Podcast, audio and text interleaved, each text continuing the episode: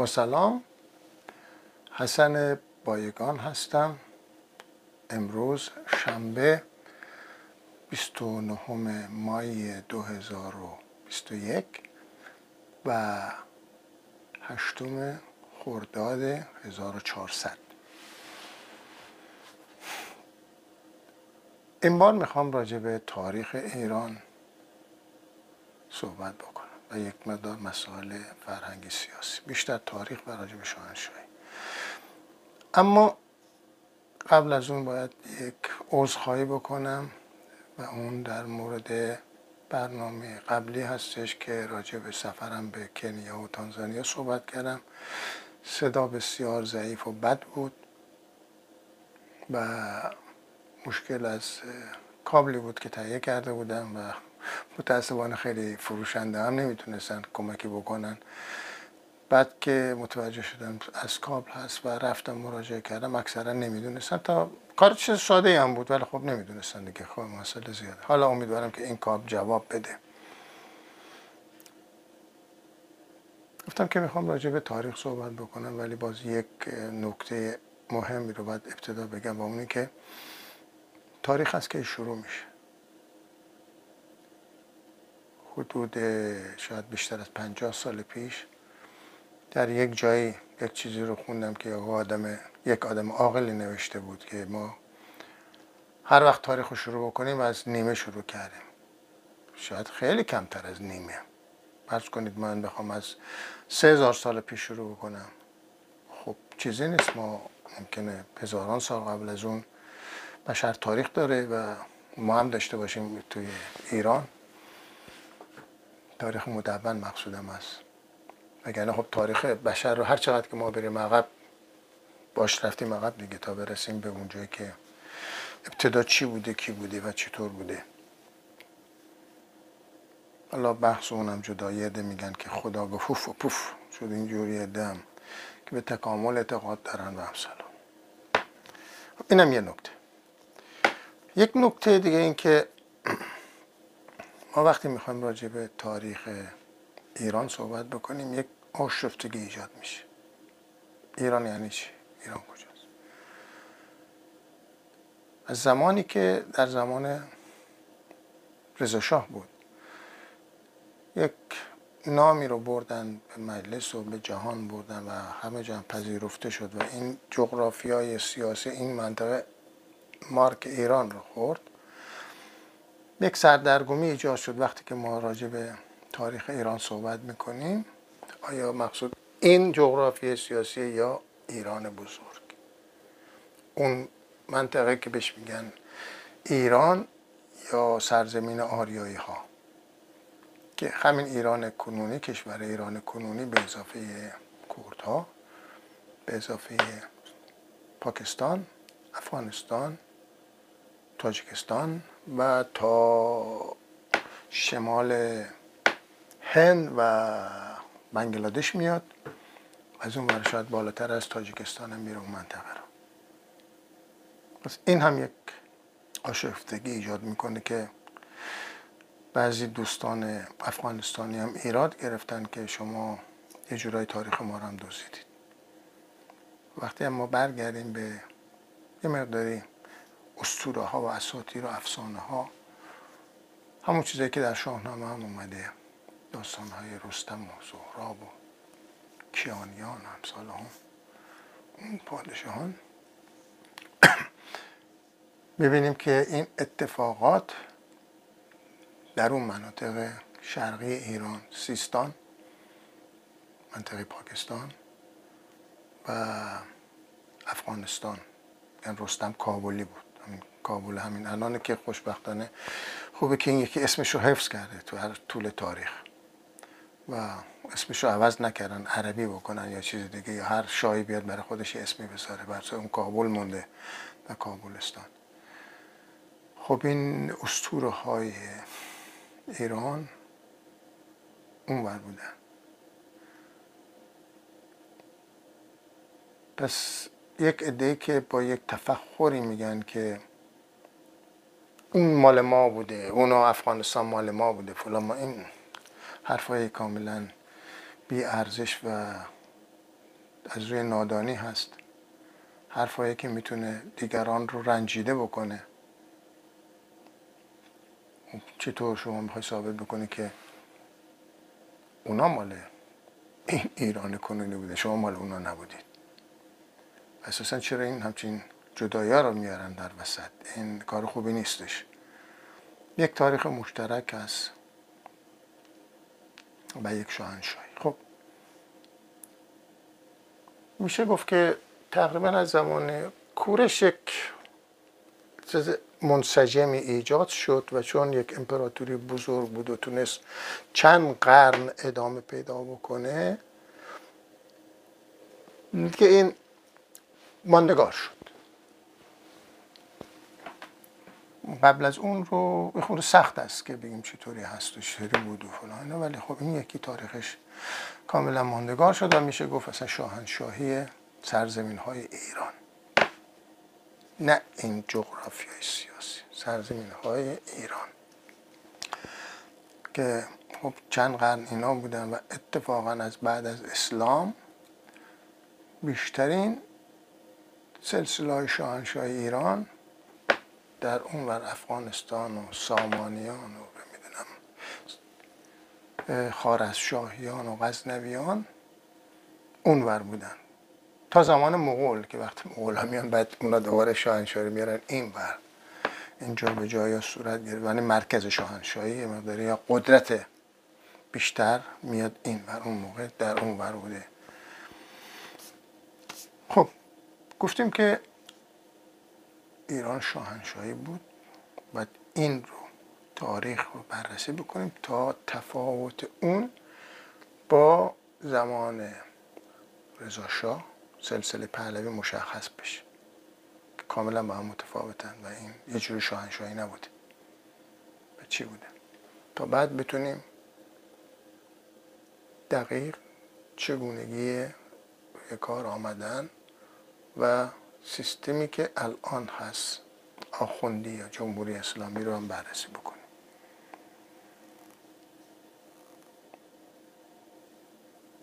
ابتدا باز یک نکته دارم اشاره تلاش من بر این است که یک بررسی منصفانه و بیطرفانه باشه. چرا؟ برای اینکه من با هیچ کدام از این ادیان و فلسفه ها وابسته نیستم اونها وابسته هستن و کسانی هم که طرفدار یک کدوم از این ادیان و فلسفه ها هستن اونها در تفسیر تاریخ مسائل تاریخی دست می‌برن. همین ابتدا میگم که من فلسفم چی هست و پایان تکلیف روشن میشه. چهار نکته رو در فلسفه من مشخص کردم. یکی اینکه هستی چیست؟ بیان هستی. میگم ما نمی‌دونیم. خدا هست ماده هست چی هست؟ دانش ما در مراحل بسیار بسیار ابتدایی هست که ابدا نمی‌تونیم حس بزنیم چی هست دنیا. یک نکته رو من در یکی از همین کتاب اینها کتاب های کتاب منتشر کردم. در این کتاب یک نکته دارم که اینایی که میگن خدا ازلیه و ابدیه یعنی از منهای بینهایت تا به اضافه بینهایت نتیجه این میشه که ما هیچ وقت به منهای بینهایت نمی‌رسیم. هر چقدر بریم بازم نرسیدیم پس ما به مرحله حال نمی‌تونیم برسیم. چون بینهایت رو نداریم. فقط یک صورت ممکنه بگیم منهای بینهایت و به اضافه بینهایت بر هم منطبق هستن و همیشه صفره.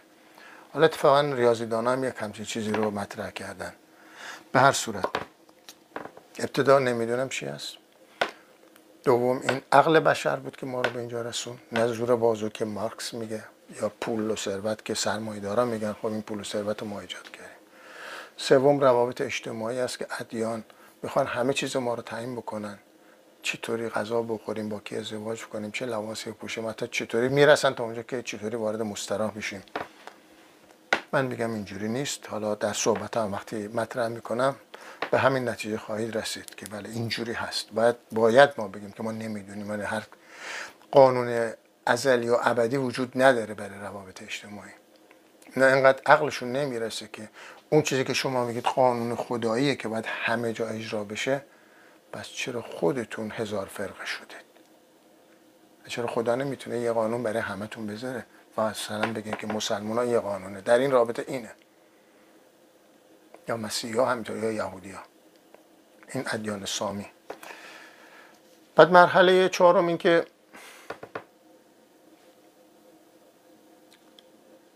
مرحله سوم رو یک مقداری بازم گسترش بدم من.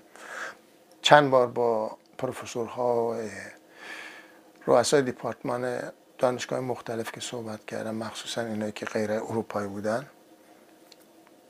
وقتی این صحبت فلسفه خودم رو کردم و اینا خیلی علاقه من شدن بهشون تاکید کردم که شما دنبال فلسفه این غربی ها نرید. دنبال دستور عمله های سیاسی این غربی ها نرید. اینا یک جورای مذهبی فکر می‌کنن و یک عدهشون هم تحت نفوذ تحت نفوذ قدرت سرمایه دارها و مذهبیون هستن و سعی می‌کنن تمام قوانین رو مطابق میل اونها ارائه بدن. شما برای کشور خودتون منطقه خودتون قانون بذارید. اینم در صحبت ها کاملا مشخص خواهد شد برای شما. و مرحله چهارم اداره کشور است که من فرض بکنید چیزی که مشخص سرمایه داری در دنیا هست. من با سرمایه دار مخالفتی ندارم. اما با سرمایه داری مخالفم. حکومت کارگری هم مخالف هستم. کمونیست یا حکومت فلان یا حکومت بهم یک مدیریت می‌خواد. همه مردم ورسار یه جورایی زندگیشون بچرخه سرمایه دارن پولشو داشته باشه. این آدم معمولی هم بتونه حداقل زندگی رو تأمین بکنه. این نکته هم باز در بررسی مناطق شاهنشاه ایران یه جایی بهش می‌رسیم اگر درست دقت بکنید. بر صورت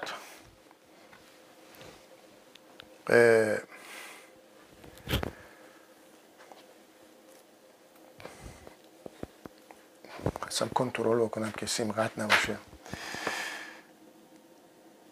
این چند تا نکته ابتدایی بود حالا می وارد اون مبحث تاریخ میشیم گفتیم که خب ما اگر بیایم حکومت شاهنشاهی ایران رو از زمان کورش در نظر بگیریم یه مبنای بذاریم توجه بکنید که بعضی کشورها ببخشید من بعضی وقت پرانتز باز می‌کنم در نوشتار آدم زیرنویس می‌ذاره پرانتز می‌ذاره ولی اینجا مجبورم همینجا باز بکنم. توجه بکنید بعضی کشورها مثل فرض کنید آمریکا که یک کشوری که پیداش کردن.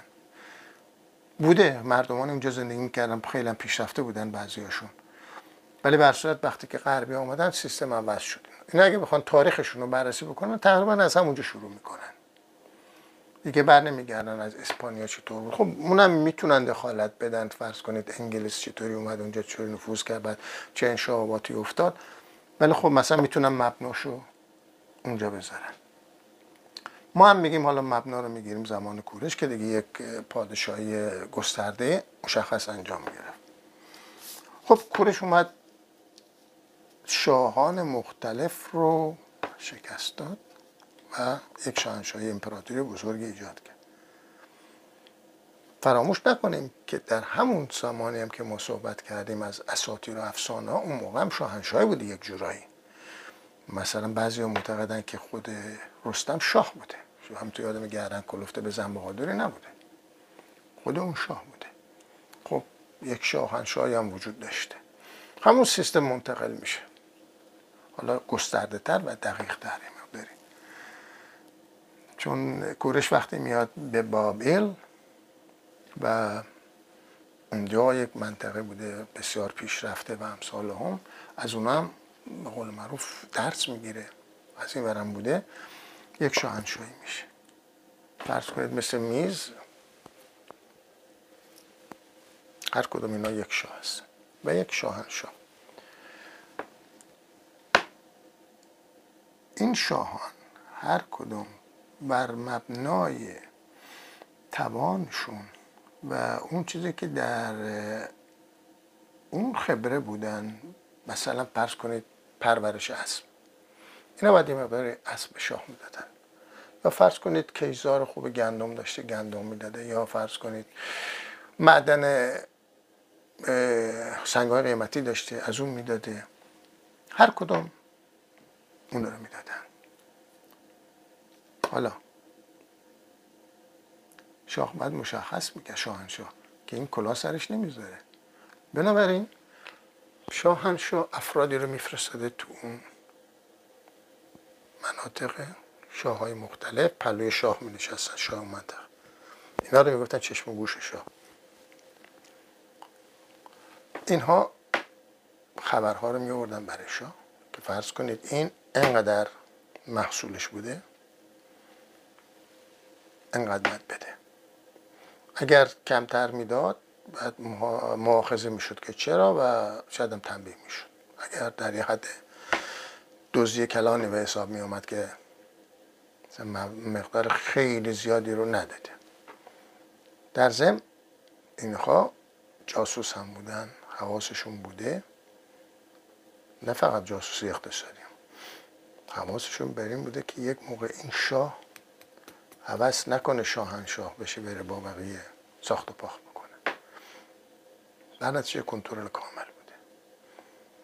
خب نتیجه این که شاهنشاه میبایست تعداد قابل توجهی نیرو داشته باشه که به اونجا بفرسته. فرض کنید اگر 20 تا شاه دیگه زیر دستش بوده این باید فرض کنید برای هر کدوم 50 تا یا 100 تا آدم میفرستاده. که کارهای مختلف رو کنترل بکنن نه دقیقا باید هزار تا دو هزار تا آدم میفرستاده به جاهای مختلف. چیزی که بعد می‌رسیم به سلطنت پهلوی. از اون نکاتی که باید روش دقیق شد. خب. این کنترل ها رو انجام می‌داده و این هم قدرت زیادی داشتن. ولی باید هم یک چیزایی هم رعایت می‌کردن. هر موقع یک شاهنشاه ضعیف می‌شد یکی از این شاهان اگر قوی تر از بقیه بود بقیه رو ساکت می‌کرد متحد می‌کرد میومد اون شاهنشاه رو می‌زد کنار خودش می‌شد شاهنشاه. و بعد همون سیستم ادامه می‌داد.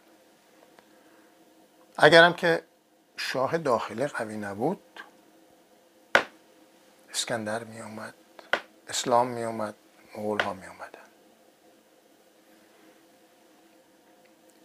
یکی از چیزهایی که در تاریخ کاملا مشخصه اون نمایندگان شاه ایران در مقدونیه وقتی رفتار زشتی می‌کنن خیلی زشت فکر می‌کنن که خیلی قدرتمندن اون احساسات اسکندر تحریک میشه و حمله می‌کنه و میاد یه حدود 200 سال حالا دقیق بگه تاریخش رو می‌تونید برید پیدا بکنید.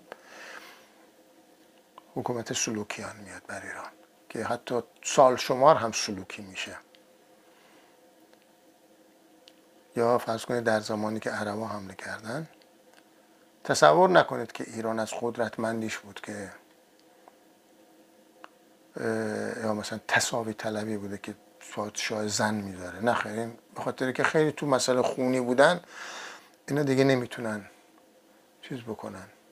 مردی رو پیدا بکنن میرن نو زن پیدا می‌کنن و بر مبنای همین کتاب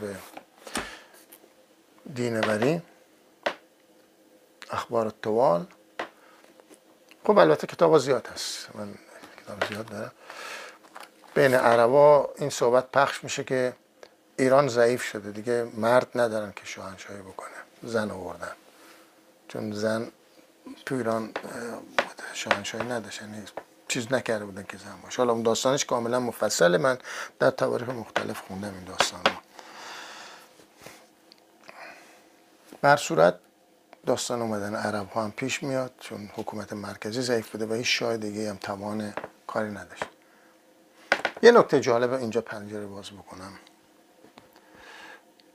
اتفاقا رستم فرخزاد آخرین پهلوان ایرانی که میاد و شکستن خود از عربا اینا قدرت داشتن. در شرق ایران بودن. در همون قسمت خراسان اونورا. خب اینا وقتی که اون پوراندخت میاد شاه میشه زن قدرتمندی هم بوده. پدر این میاد از این خواستگاری می‌کنه که بشه زنش. اون بهش بر می‌خوره. من شاه ایرانم و فلانم من این نژادم اینه اون نژادش اونه فلان. خب هیله می‌کنه و دعوتش می‌کنه به قصر. ولی وقتی میاد به اون خدماش میگه اینه بگیرن و بکشن. و این باعث میشه که رستم کینه رو به دل می‌گیره لشکر می‌کشه و پیواندخت می‌کشه. اتفاقا بر مبنای اون تواریخی که وجود داره و من خوندم گفتن اتفاقا زن قدرتمندی هم بوده. ولی خب تمام میشه دیگه. و همین باعث میشه که اصلا همه چیز اصلا ریشش رشته اصلا پاره میشه. حالا داستانش مفصل تره با خسرو پرویز چطور میشه فلان این داستان رو بماند.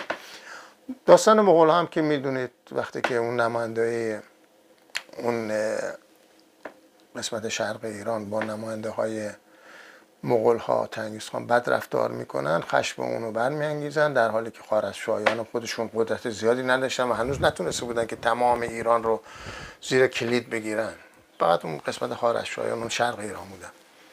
مغول هم حمله می‌کنن و اون هم بر هم میپاشن و یان شاهنشاهی می‌گیرن. ولی به صورت به خاطر اون پایه قوی و قدیمی که داشت دوباره این پا می‌گیره و البته مغول ها هم که اصلشون اون ور بوده اینا حل میشن تو این جامعه. فراموش نکنید که مغول ها بزرگترین امپراتوری دنیا را ایجاد کردن. هم مغولستان و چین و هند و پاکستان و تمام این منطقه. شمال دریای خزر میان تا روسیه و اگر خبر مرگ خان بزرگ نمی‌رسید اینا اروپا رو هم گرفته بودن. این برم که ایران گرفته بودن منم بغداد هم گرفته بودن. بزرگترین امپراتوری طول تاریخ. حتی انگلیس که میگن آفتاب در سرزمیناش غروب نمی‌کنه در این حد نبوده. اونها امپراتوری بزرگتری داشتن ولی خب باز این میشکنه شاهنشاهی دوباره ایجاد میشه. حالا بعد از مغولا که اون غزنویان و اینا که اشاره کردم اونا در غرب شرق ایران بودن. در سلسله پادشاهی تشکیل میدن خب نتیجه چی شد؟ خیلی مختصر من بیان کردم. اصل مطلب این هستش که شاهنشاهی به این معنا بود که یک شاهنشاه شاه شاهان بر بقیه شاه ها کنترل داشت. اما هر شاهی در منطقه خودش مختار بود. اینها فقط سلاح می‌دادن حتی سرباز می‌دادن. زمانی که جنگ می‌شد نیرو می‌دادن برم با جای دیگه به جنگ اینا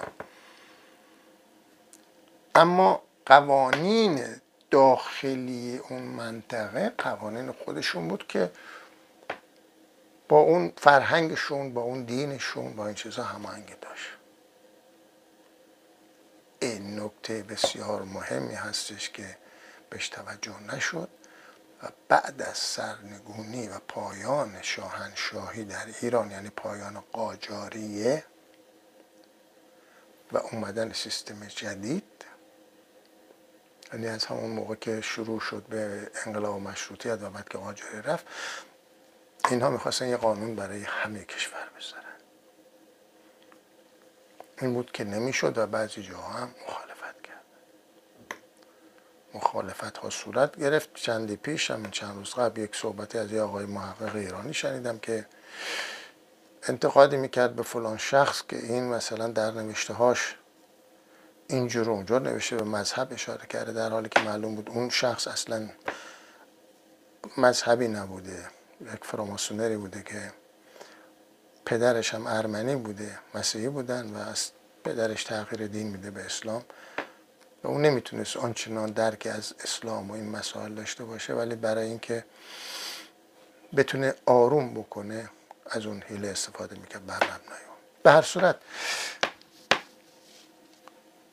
یک کتابی هست آقای مرتزا راوندی نوشته سیر قانون و دادگستری در ایران به انضمام قانون اساسی کشورهای بزرگ. این شاید یکی از بهترین تحقیقاتی باشه که یک ایرانی انجام داده. به تفاوت‌های کشورهای مختلف پرداخته که چطور غرب به اون مرحله رسید تاریخش چگونه بود چطور میشه که مثلا انگلستان صاحب پارلمان میشه فلان میشه و بعد تفاوتش با شاهنشاهی ایران که اشاره کردیم همه یکی بودن. ولی قوانین فرق می‌کرد. و حالا که بخواد یه قانون بیاد برای همه مشکل اساسی پیش میاد؟ چرا که مخصوصا الان حکومت مذهبی شیعه اصناعشری هستش. در حالی که خود شیعه های علی فرقای مختلفی هست. سنی هم که جای خودشونه دارن. لامذهب هم جای خودشونه دارن. این رو من ندیدم جایی بهش توجه بشه. و تا این مسئله دقیق بررسی نشه و حل نشه مشکل ایران حل خواهد شد. بی خودی نگید شعار بدید ما می فلان می‌کنیم و همان می‌کنیم. من ندیدم هیچ کدوم از این سازمان های سیاسی احزاب اصلا به این نکته توجه کرده باشن. سوای اینکه اصلا هیچ کدومشون هم شاید یک برنامه درستی نداشته باشن. و در کنار اون ده ها رادیو تلویزیون و این چیزهای که علم لدنی دارن حالا کلمه بی سواده می‌خوام بگم. اینا بدون اینکه چیزی کتابی خونده باشن میان حرفای عجیب غریبی می‌زنن. و هر کدومشون وقتی حرفی می‌زنن می‌بینی هزار نفر براش به و چه زده. این به و چه نداره. چه به و چه؟ من تعداد زیادی از اینا رو می‌شناسم که تا یک کتاب نخوندن یک نشریه نخوندن. اینا علم لدنی دارن اینا همه پیغمبرن. ولی من پیغمبر نیستم من باید این کتاب ها رو بخونم. یه پرانتز دیگه باز بکنم. من صحبتم قبلا تو اتاق پذیرایی بود که دیدید مملو از کتاب جا نبود اصلا الان اومدم تو آشپزخونم. این آشپزخونه من هستش. اونجا هم قفسه کتاب هست. و این پایینم کتاب هست.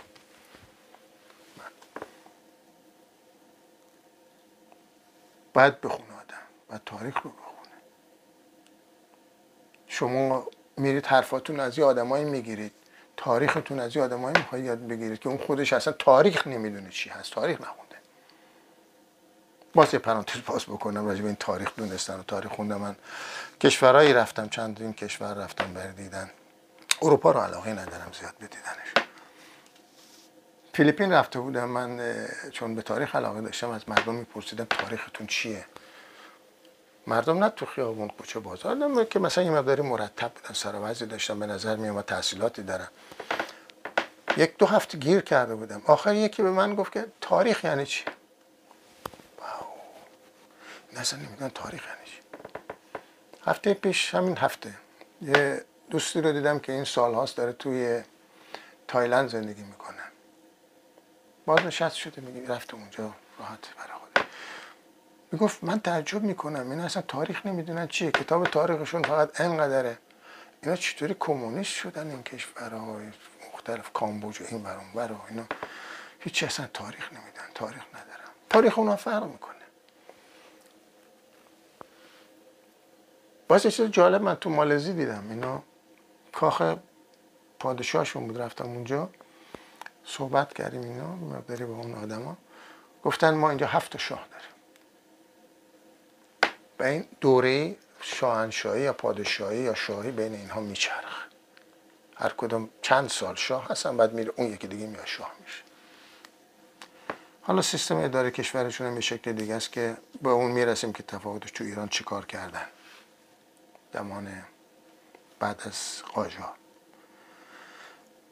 خب سیستم ایران به اون شکل بود که توضیح دادیم و می‌تونست خوب اداره بشه. به قول افلاتون در کتابش وقتی پنج تا سیستم رو در جهان اسم می‌بره میگه دموکراسی از همه بدتره و شاهنشاهی ایران از همه بهتره. چرا؟ خب دموکراسی شاید همه قاطی بکنن یه جورایی با این حرفایی که الان زده میشه دموکراسی دموکراسی که هیچ کدوم از این کشورها دموکراتیک نیستن. نه اولیگاریشی مالی هستن و امثال هم دموکراسی نیست.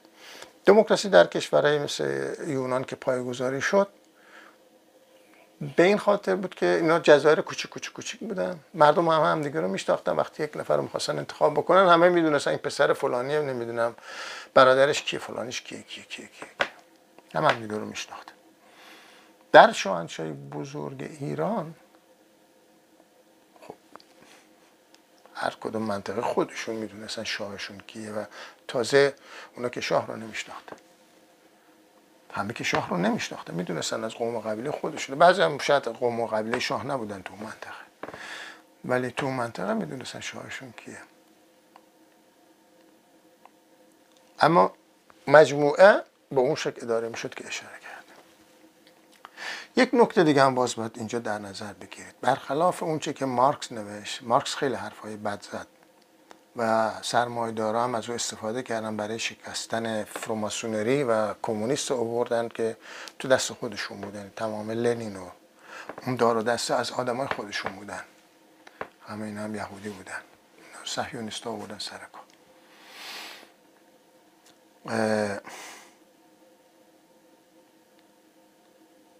یه خوری که آدم هاشی میره سر دستش در شاهان اون زمان مردمانشون رو خودشون اداره می‌کردن. شاهنشاه قانون خاصی برای اینا نمیذاشت. این اولین مشکلی بود که بعد یعنی در جریان مشروطیت پیش اومد که می‌گفتن قانون دولتی یک بحثی همین هفته پیش آقای که می‌کرد و اعتراضاتی می‌کرد که الان شاید تو این بهتر توضیح داده شده. قانون دولتی یک قانونی بود که می‌تونست عام باشه برای همه. قانون خاص رو تو منطقه خودشون تعیین می‌کردن. حالا اگه فرض کنید سنی بودن برای خودشون اگه شیعه علوی بودن برای خودشون شیعه اصنا بودن برای خودشون و طرز لباس پوشیدنشون طرز رفتارشون شیوه ازدواج کردنشون اینا برای خودشون بود این داستان وقتی که به مشروطیت می‌رسه وقت تحولاتی می‌خواد صورت بگیره که خیلی پیچیدگی داره. تحولات از اونجا شروع میشه که در حدود 150 سال پیش حدودا در زمان قاجار یه تعدادی رو شروع می‌کنن بفرستن اروپا ببینن اونجا رو. ابتدا دو نفر چهار نفر میان بعد تعداد بیشتر میشه و بعد همینا میان شاه رو هم وادار می‌کنن که تو هم بیا خارج رو ببین غرب رو هم ببین. این کشورها اصلا شکل دیگه هست. اون زمان که وقتی ما نگاه می‌کنیم شاه ایران وقتی می‌خواد عکس بگیره یه پرده سیاه زدن. چون هیچی نداره پشتش. اینجا تو غرب الان ما هنوز داریم می‌بینیم ساختمان 150 سال پیش رو. تو همین شهر خودمون ساختمان 100 150 سال پیش از خونه بوده. و خیلی شیک. هنوزم هنوزم خیلی خیلی شیکه. خب اونم میاد این چیزها رو می‌بینه و اونم دچار تحول میشه. تو این اومدن ها تعداد زیادی از اینها فروماسونر میشن. و برمیگردن و سیستم فروماسونری رو می‌ذارن که حالا از قضا شاه هم جمع نمیشه شاه هم بعضی وقتا اینا رو می‌گیره ولی نمیکشش. از قضا در یکی از این کتابا خونده بودم. چند وقت پیش که اینها به شاه نصیحت می‌کردن. دشمنتو می‌گیری نکش. نگرش دار. شاید این موقع همون بیشتر از هر دوستی به کمکت بیاد. باز اینجا باید یه نکته خیلی مهمی رو اشاره بکنم. بعضی ها که خیلی مخالف یک چیز میشن. عرض کردم که کسی که می‌خواد طرفدار فلسفه من باشه باید ملایم باشه معقول برخورد بکنه. نه زیاد این ور بره نه زیاد اون ور. ولی اون آدم که خیلی اینجور میشن خیلی توهین آمیز هم میگن شاهان احمق شاهان فلان. اصلا اینجوری نیست. شاهان اتفاقا بهترین معلم ها رو داشتن بهترین تربیت ها رو داشتن. من حداقل ده ها کتاب اینجا دارم که همه کتاب ها هم نیستن که اینا اصول کشورداری رو تدریس می‌کنن. اینا می نشستن برای شاه توضیح می‌دادن برای شاهنشاه توضیح می‌دادن که این چی هست. شاهنشاهان وقتی اخبار براشون میومد که در فلان منطقه فلان شاه یک دانشمند بزرگی رو داره میخواستش بیا اینجا تو بعد منو درس بدی تو بعد اینجا باشه. حالا اگه اون شخص نمی‌خواست بیاد به دلیل شاید خانوادگی نمی‌خواست از مردمش جدا بشه یا هر چیزی اون خیلی مشکل براش پیش می اومد بعضی وقتا مجبور بودن اصلا فرار بکنن. مثلا زندگی مخفی بگیرن چون نمی‌خواستن برن پرونش شاید ترس اینم داشتن که اگه یه موقع این شاهنشاه دستشون ناراحت بشه راحت میکشش. ولی راحت راحت هم نه. عرض کردم که مثلا نکشید به آسونی نکشید زندان می‌کردن یا هر چیزی. همون فراموش خانه از همین داستان اومده. این فراموش خانه یا فروماسونری در ایران در همون رابطه است. بله اینها رو می‌خواسته آموزش می‌دادن. بزرگترین معلم ها بعد خود این شاهان و شاهنشاهان مجالس میذاشتن آدم های ادیب و دانشمند رو دعوت می‌کردن. اینا از بچگی بهترین معلم ها رو داشتن حتی خط خوب بنویسن. در اون زمان های قدیم قبل از اینکه اسلام هم بیاده حتی بعد از اونم حتی شاهان یک خطوط خاص داشتن. که فقط خودشون میفهمیدن. یعنی شاهنشاه اگه می‌خواسته دستور بده با یه خطی می که این خط یا دبیره یا هر چی اسمش می‌خوام بذاریم اینم تحقیقاتش هست. فقط اون آدمای خودش میفهمیدن که این چی نوشته. تا این خط. فقط یک خط عام نبوده که همه با اون بنویسن شاه هم با همون بنویسه. اونا می‌تونستن بخوننش. و اگر کسی دیگه سعی می‌کرده اونو یاد بگیره و چیز بکنه حکم مرد داشت هیچ تردیدی در اون نبود. بر صورت شاهان آموزش دیده بودن. همین باز میشه یه نکته اساسی تفاوت میان شاهن شاهان و شاهان واقعی و رضا شاه. اون که از خانواده شاهی نبود. اون یک قذاق بود یه آدم جنگی بود خاطر به صورت ویژگی هایی که داشت جسارت هایی که به خرج می‌داد و تیزگوشی هایی که در جبه های نبرد نشون می‌داد. حالا اون موقع هم زیاد ایران جنگی نداشت. ولی خب همون جنگ های کوچیک و چیزا اون سپه سالا شد و حالا توضیح میدم اون رو شاهش کردم ولی نه ثروت داشت. شاهان همه ثروت داشتن و اون که شاهنشاه می‌شد ثروتش از اونا بیشتر؟ نه ثروت داشت و نه آموزش سلطنتی دیده بود. اینجا که همه میگن نظامی ها نباید حکومت بکنن برای اینکه این آموزش سیاسی ندیدن.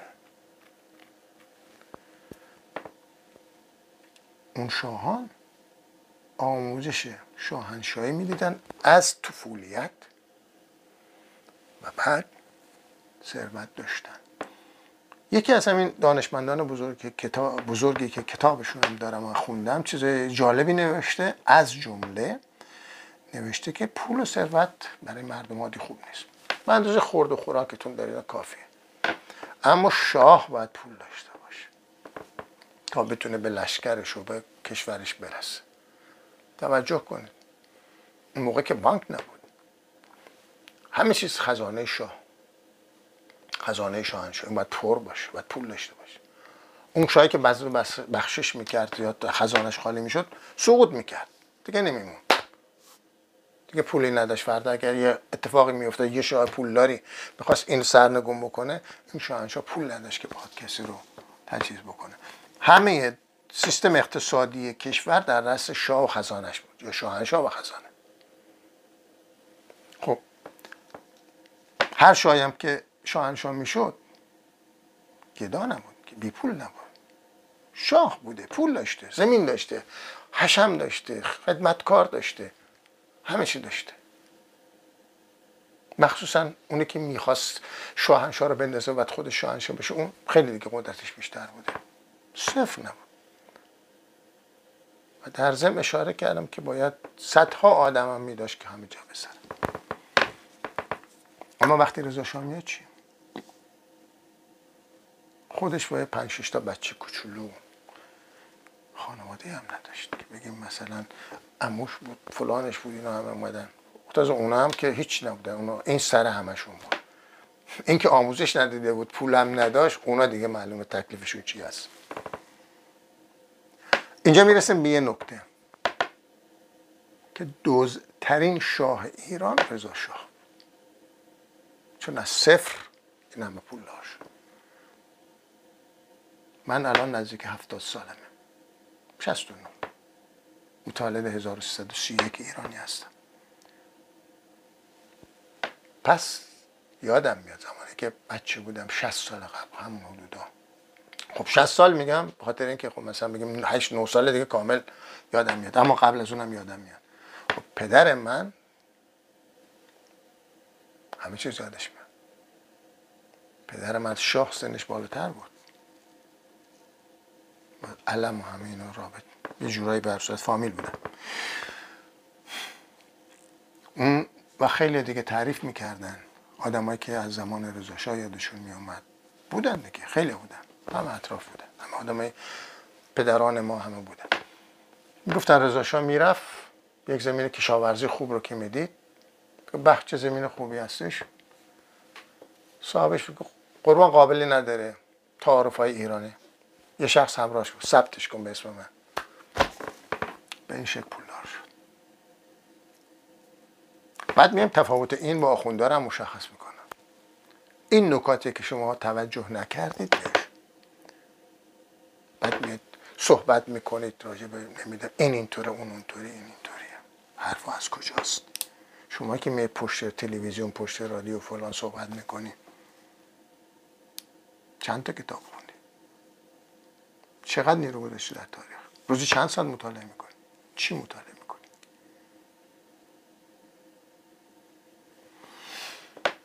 رضا به این شکل پولدار شد و سیستم حکومتی هم نداشت. سیستم قبل شکست غرب نمی‌خواست ایران تجزیه بشه. کما اینکه نمی‌خواستن عثمانی هم تجزیه بشه در کتبی که راجع به همین داستان ها هست و من خوندم این رو در کتاب خونم هست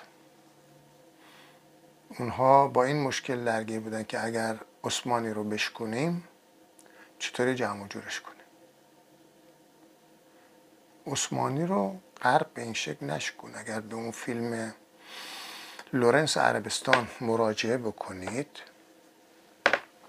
بعد از اینکه لورنس میاد و عثمانی رو میشکنه و این کشورها رو تشکیل میده اون افسر انگلیسی بهش میگه که کی به تو دستور داد این کارو بکنی؟ نکته خیلی مهمه بود تو این فیلم. همینطوری نذاشتن اونجا. همینجوری این فیلم درست نکردن که لورنس میره این کارا رو انجام میده. بدون اینکه مافوقش بدونه. یعنی اینجا مشخص میشه که لورنس عامل دست یک گروه از سرمایدارا بوده که می‌تونه همون سرمایدارای یهودی صهیونیست باشه. اونجا رو میشکنن که اسرائیل ایجاد بکنن. و بعدم خودشون میکشنش که سر و صدای داستان بخوابه. هیچی دیگه معلوم نشه. اینطوری هست. یعنی وقتی یه نفر رو برای یه مأموریت سری میفرسن آدمای به این حد رو بعد خودشون میکشنش که همه داستان مخفی بمونه. به هر صورت گفتیم که از حدود 150 سال پیش اینا یه تعدادی رو میفرستن خارج و در بین اونا فرماسیونر پیدا میشه. و اینها میان کارهایی می‌کنن که البته اولین فرماسیونر بر مبنای همین کتاب اسماعیل راین آقای ملکم خانه که پدرش ارمنی مسیحی بوده مسلمون میشه. و این خیلی کارا می‌کنه. من که این کتاب که من دارم و قبل از انقلاب اسلامی چاپ شده حالا اون که انقلاب بود یا هر چیز نه در آینده میگم. بعد نگید که این چیز بود. حواسم هست به حرفم که چی دارم میگم. این اصطلاحا میگم انقلاب اسلامی که متوجه بشید که صحبت از چه تاریخی ولی اشتباهات این کلمات رو هم در آینده باز توضیح میدم. این قبل از همین انقلاب هفت نوشته شده و منتشر شده و در اینجا اشاراتی هم داره به زمانی که این فراماسونری کلا میچرخه و میفته در دست یک یهودی صهیونیست اروپایی. فراماسونری ایران. ولی ابتداعا در همون زمان آجار که قرار بر مشروطیت میشه و اینها می‌خوان که ایران مشروطی سلطنتی بشه اصلا یه سری کارها رو همین فراماسونی را می‌کنن که رابطه هم با غرب باشن. می‌دونیم که اون جریانات از طرف غرب خیلی حمایت شد و مثلا تحسن یکی از بزرگترین مسائلی که پیش اومد تحسن اینا در سفارت انگلیس بود که دولت ایران هم جرأت نمی‌کرد قدم بذاره. و این نشون میده که غرب تا چه حد این رو می‌خواسته. می‌خواسته که یک تحولاتی در ایران صورت بگیره ولی ایران هم تجزیه نشه. چون یک قسمت روسا بودن یک قسمت فرانسوی ها بودن یک قسمت پرتغالیا بودن و اگر می‌شد که خیلی به چند کشور تقسیم می‌شد. حالا یه عده فرانسوی حرف می‌زنه یه عده پرتغالی. من آفریقا که رفتم مخصوصا غرب آفریقا. شش تا کشور رو که رفتم این یکی فرانسه بوده یکی انگلیسی یکی پرتغالی یکی فلان. یک در میون همینطوری زبان های مختلف مردم این سه زبان صحبت می‌کردن. به هر صورت اینها کمک کردن که اون سیستم عوض بشه. شاهان قاجارم خودشون فهمیده بودن که دیگه جایی ندارند. خسته هم شده بودن پولم نداشتن به زوال کشیده شده بودن غرب بسیار پولدار شده بود. رفت اون کشورهای جدید رو پیدا کرد ثروتمند شد صاحب علم شد. 150 سال پیش علم خیلی پیش رفته بود. ما وقتی مثلا بگیم 100 سال قبل زمانی که اینا داشتن رو بمب اتم کار می‌کردن. همین چند وقت پیش یه سری مسائل خوندم که همون حدود سال 1920 اون موقع ها میشه 100 سال قبل انشتین معتقد نبود که این اصلا از نیروی مولکولی اتمی می‌تونن کاری بکنن استفاده بکنن. چند سال بعد دید اوه بابا دارن بمب اتم می‌سازن. موقع ما چی میساخت. چی داشت؟ چیزی از علم داشت. از علم روز. نگاه بکن این چیزایی که الان کشفیات برق و تلفن و فلان. اینا که اومد یواش یواش تو ایران اونم توی سیستم شاهنشاه ایران تاثیر گذاشت. یعنی شاهان قاجار فهمیدن که ای بابا این داستان چیز دیگه شده در دنیا. اینا عقب افتادن دیگه. اون چیزهای قبلی سیستم مثلا خراج اینجوری بگه فلان اینجوری بکن دیگه نیست. ما می‌دونیم که مثلا جنگ اول و دوم جهانی مثلا 120 سال پیش چه اتفاقاتی افتاد؟ روسیه و فلان چه اتفاقاتی؟ چقدر پیش رفته بودن؟ در صورت تحولاتی در ایران صورت گرفت و وقتی خواستن اینها شاهنشاه رو بردارن نیازمند این بودن که یک آدمی که قدرتمند باشه بیارن سر کار. که بتونه با اون شاههای دیگه درگیر بشه که اونا سر و صدا نکنن.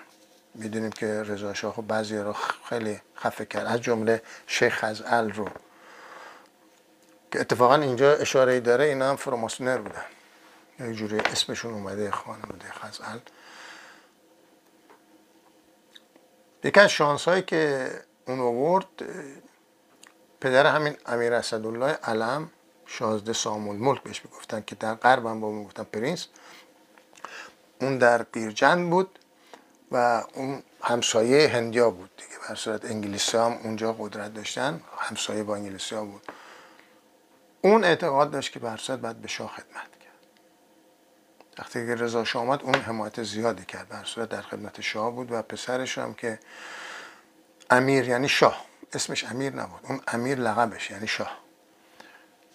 اون رو فرستاد در خدمت پسر شاه چون همسن و سالم بودن که راه و رسم شاهی رو رفتار یک پادشاه رو یاد بگیره.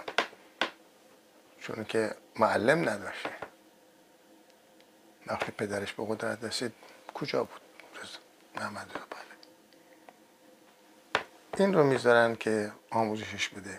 پدر من اینا رو دیده بود. چون نسبتی داشت به اون خانواده نسبت نزدیک. اون شازده سامول ملک خیلی خدمت کرد به اون منطقه. پدر من خودش دیده بود که می‌گفت لوله های آب رو با شطور از هند می آوردن و اول آب لوله کشی رو تو بیرجن آورد. فکر می‌کنم قبل از آبادان بود چون آبادان هم انگلیسی ها ساختنش به سبک خونه های انگلیس و اون باشگاه و ماشگاه همه چیز داشت و فرودگاه بین المللی حالا. این تحولات رو آوردن تو ایران. حالا نمیشه گفت که بگیم دستشون درد نکنه یا دستشون درد بکنه چون حتما نیت خیر نداشتن ولی خب به قول معروف خیرم شد. چون خیلی از این کشورهایی که استعمار غرب رفت رشد کردن. همین فیلیپینی که اسمش رو آوردم وقتی ازشون راجع به تاریخ پرسیدم و نمی‌دونستن اینها یک مجمع الجزایر بودن 6 هزار تا جزیره بودن که حتی بعضی وقتا این جزیره و اون جزیره که یک کیلومتر اونورتر بود با هم رابطه نداشتن اینا کشور نبودن سیستم کشورداری نداشتن. اینها رو همین غربی ها آمدن و اسم فیلیپین هم از فیلیپ پادشاه اروپایی رو اینا گذاشتن. اونا اینو کردن یک کشور وگرنه این یک کشور نبود. اینا می‌تونستن ده تا کشورش بکنن. این جزیره میندناو در پایین که خیلی هم بزرگه و جزیره که حالا مانیلا توش هست این وره بزرگه و یک جزیره سه تا جزیره خیلی بزرگ دارن. اینا هر کدوم می‌تونستن بکنن یک کشور. ولی خب شانس آوردن دیگه اینا همه شدن. یک کشور الان چون متحدن قوی تر میشن. خب اینجاست که میگم هر چیزی رو باید خوب و بدش رو دید. فقط منفی نگفت خود رضا شاه به صورت نکات بسیار مثبتی داشت. اگر اون با اون قدرت نبود نمیشه چون این مملکت ها یک مشت می‌خواد دست قوی می‌خواد.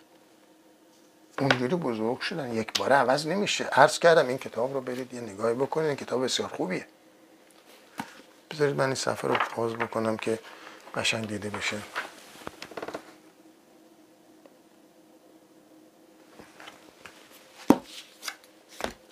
الگو برداری در یه حدی خوبه.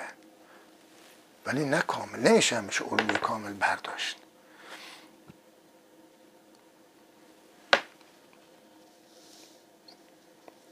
رضا شاه رو به قدرت رسوندن. ولی به نظر می‌رسه رضا شاه خصلت های به قول معروف وطن پرستانه هم داشت که اونها یه خود باش در افتادن. در ضمن اون چیزی که اونها می‌خواستن اون روش که اینا می‌خواستن غرب این نمی‌تونست پیاده بکنه. شاید توانش رو هم نداشت. اونجوری بزرگ نشده بود. آموزش ندیده بود. اون آموزش نظامی دیده بود. چیزی بره به جنگه. یادم یا چند سال پیش رفتم ایران همون رفتم کاخ چیز نیاوران کجاست اونجا؟ رفتم اون قصری که رضا زندگی می‌کرد و اتاقش و اینا اون نگهبانه تعریف کرد که نگهبان که نه مقصودم اینه که اون خانمایی که اونجا بودن و کار می‌کردن راهنما بودن و یک مقدارم از تاریخ اونجا می‌دونستن. گفتن یه سر و صدایی شد که رضا فکر کرد دارن میان که اونو بزنن در و داغونش بکنن و بندازنش. فقط خودش بود و یک گروه بانه محافظش بهش میگه برو شستی رو بیار بشین. شجاعت داشت یعنی حاضر بود تنها بشینه مقابل یه لشکر. این خوبه. باید اینطور هم باشه. و من خاطر رو بودن شاهش کردن که وقتی یک شاهنشاهی بزرگ رو دارن خاتمش میدن. می‌خوان یه چیزی درست بکنن مثل غرب. شاه هست و فلان. البته شاه اینجا خیلی قدرت داره. وقتی موقعش بشه می‌بینید که دولت هیچی. شاه. بی جهت نیست میگن که حکومت سلطنتیه. الکی که تو قانون اساسیشون ننوشته حکومت سلطنتی. وقتی که به بنبست برسن شاه همه کار است. حتی من شنیدم در همین سوئد خونه مالش کس نیست مال شاه. ماشین مالش کس هیچ کس صاحب اتومبیل خودش نیست مال شاه. در اختیار شاه. هر تصمیممون بگیره. الان نه الان آرامش. همین دو سه سال پیش کمیته نوبل سوئد دچار بحران شد و استوب خورد. همه چیز صبح و در روزنامه همه جا نوشتن فقط شاه می‌تونه نجات بده. اون بالاترین قدرت. یک کلمه خوبی هم داره. یعنی قدرت اصلی. در زمان بومبست اون می‌تونه حلش کنه و حلش خیلی آدم آرومیه. با آرامش و فلان و ولی دیگه اونجا حرفی که این زد به قول سوئدی میگن که اگر رئیست گفت که خواهش می‌کنم این کار انجام بده یعنی باید انجام بده. اگه انجام ندادی پدرتو در میارم اون نمیاد تندی برخورد کنه. همون خواهش می‌کنم یعنی باید بری انجام بدی. خب شاه اینجا هم همینطورن. شاه انگلیس هم همینطوره. حالا بعد می‌رسیم به اختلافاتی که تو جهان پیش اومده و شاه انگلیس که می‌خواد برگرده به قدرت و این داستان ها. خب. اینها این سیستم رو خواستن بیارن و این سیستم با روش رضا شاه با اون چیزاش جور در نمی آمد به سرش رو بردن و اون رو هم دیدیم که چه مشکلات ایجاد شد. متاسفانه اون تلاش هم که شاید اون امیر اسدالله علم کرد که این رو مقدار آروم بکنه نمی‌تونست. دچار یک سری توهمات شده بود که خیلی قدرتمنده. شاه در حالی که خودش اومد خانها رو برکنار کرد. من بچه بودم انقلاب سفید صورت گرفت که همه تو خیابون می‌گفتن آن دوره خانخانی تموم شد دست می‌زدن. با همین ریتم میخوندن خب. یعنی چی؟ خان شاه بود. خان کلمه مغولی معادل شاه. خان بزرگ میشه شاهنشاه چون اومدی شاه ها رو برداشتی. زمین ها رو تقسیم کردی که شاه دیگه قدرت نداشته باشه خیلی خوب. دیگه شاهنشاه نیستی شما و مقاومت کرد در برابر اون سیستمی هم که می‌خواستن. حکومت مثل اینجا باشه پارلمانی باشه فلان باشه. مصدق راضی به سرنگونی شاه نبود. مصدق خودش مصدق و سلطنت از قاجار بود و دوست داشت شاه هم باشه. هیچ بی احترامی هم به شاه نکرد. تا آخرش هم هیچ وقت بی احترامی نکرد به شاه. و پس دولتی مجزا باشه که بر صورت نتونستن با هم سلاح برن. حالا اینجا باز درگیری بین انگلیس و آمریکا تفاوتشون پیش میاد دخالت های اونها و این داستان های دیگه. برسم به مرحله انقلاب اسلامی. من دانشجو بودم در هند. سیاسی بودیم برنامه داشتیم کاملا. اصلا من برای درس نرفتم در اساس رفتم که فعالیت سیاسی بکنم خارج از کشور. چون داخل کشور خب پیچیدگی‌هایی داشت. ساواک بود و همسال ها. یادتون نره گفتم که هر چیز خوب و بد داره. ساواک ناگزیر از ایجاد بود. هیچ کشوری بدون سازمان امنیت کشور نیست. سازمان امنیت زمان شاهنشاهان اون آدمایی بودن که می‌رفتن می نشستن مأموریت مستقیم طرف شاه علنی. و بعد اونجا ممکن بود آدمایی رو بخرن در اون جوامع که گزارش خاص به اینا بدن. ولی وقتی سیستم اینجوری میشه یه سازمان امنیت هم لازم داره. حرف مزخرفی که خیلی قبل از انقلاب می‌زنن ساواک بعد ساواک فلان. خیلی خب جنایتش بماند. ولی سازمان امنیت میباید میبوست میبود. اینا هم می‌گفتن ما سازمان امنیت نمی‌خوایم ولی خودشون هم میدن باید باشه. پس نمیشه منکر وجود سازمان امنیت در کشور شد. سازمان امنیت هم الان گسترده است یه دونه نیست. وزارت خونه هم برای خودشون هر کدوم سازمان امنیت دارن. نه در ایران. ایران دائم داره کپی می‌کنه از غرب. فکر نکنید ایران داره خودش مغز متفکری شده چیزای جدید داره کشف می‌کنه. نه خیر داره الان غرب رو مطالعه می‌کنه می‌بینه. مثلا فرض کن همین بسیجی که در ایران هست در سوئد هم ما داریم. خود بسیجی های سوئد برای من گفتن. همونه که اسلحه دارن اینطوری آماده شو می‌کنن گفتن در عرض نیم ساعت ما باید یه جای خودمون رو مخفی بکنیم با اسلحه اگر تظاهراتی چیزی هست. سوای پلیس.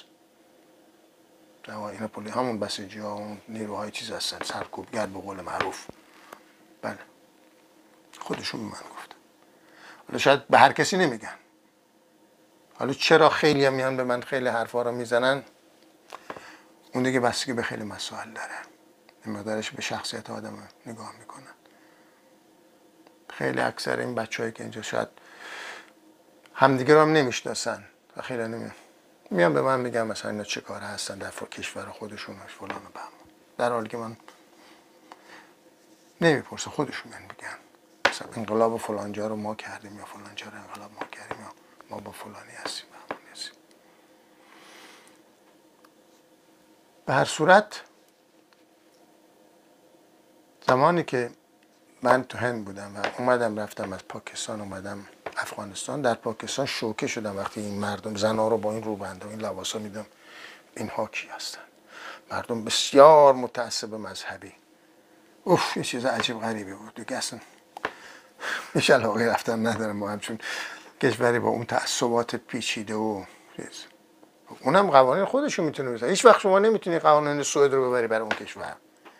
این تفکر اصلا مریضه که فرض کن یه نفر در پاکستان فکر کنه من می‌خوام مثل سوئد قانون بذارم سوئد بشه. اومدم افغانستان و اونجا بودم. فقط تو مسیر با چند تا بچه های سیاسی آشنا شدم. اونا کتاب انگلس رو تو دست من دیدن و خلاصه در پاکستان رفتیم یه آقای رو دیدیم که خیلی قدرتمند بود. اون مرد وگرنه اون می‌شد رئیس جمهور پاکستان. بعد اومدیم افغانستان و یه سری هم اونجا چیز کردیم و جاهای مختلف رفتیم. رسیدیم به یه جای مرکز شهری را پله قرازه بود. گفتن اینجا ترکیه می‌خوای ببینیش؟ گفتم چقدر قدرت داره؟ گفتن هیچ. خب ولش کن نمیرم دو روز بعد که برگشتم هند همون آقا کودتا کرد و قدرت گرفت. اتفاقا جالب بود که در اونجا من وقتی با این آقایون کمونیست تو شهر قدم می‌زدیم وقتی آدم های معمولی بودن ساکت می شدن یه بار تو اتوبوس نشستیم همه از این افسرهای ارتش بلند بلند راجع به کمونیست چیزا صحبت می‌کرد. گفتم که ساکت باش ارتشی هست. گفت تو افغانستان از ارتشی نترس از مردم عادی بترس. روشن فکرشون ارتشی بود به خاطر که رفته بود یه سفر شوروی اونجا رو دیده بود. خاطر یه گوشه از خارج از کشور رو دیده بود و یه خود آموزش های دیگه دیده بود. ولی تو شهر اون آدم های معمولی کارگرای معمولی ساکت میشونن حرف نمی‌زدن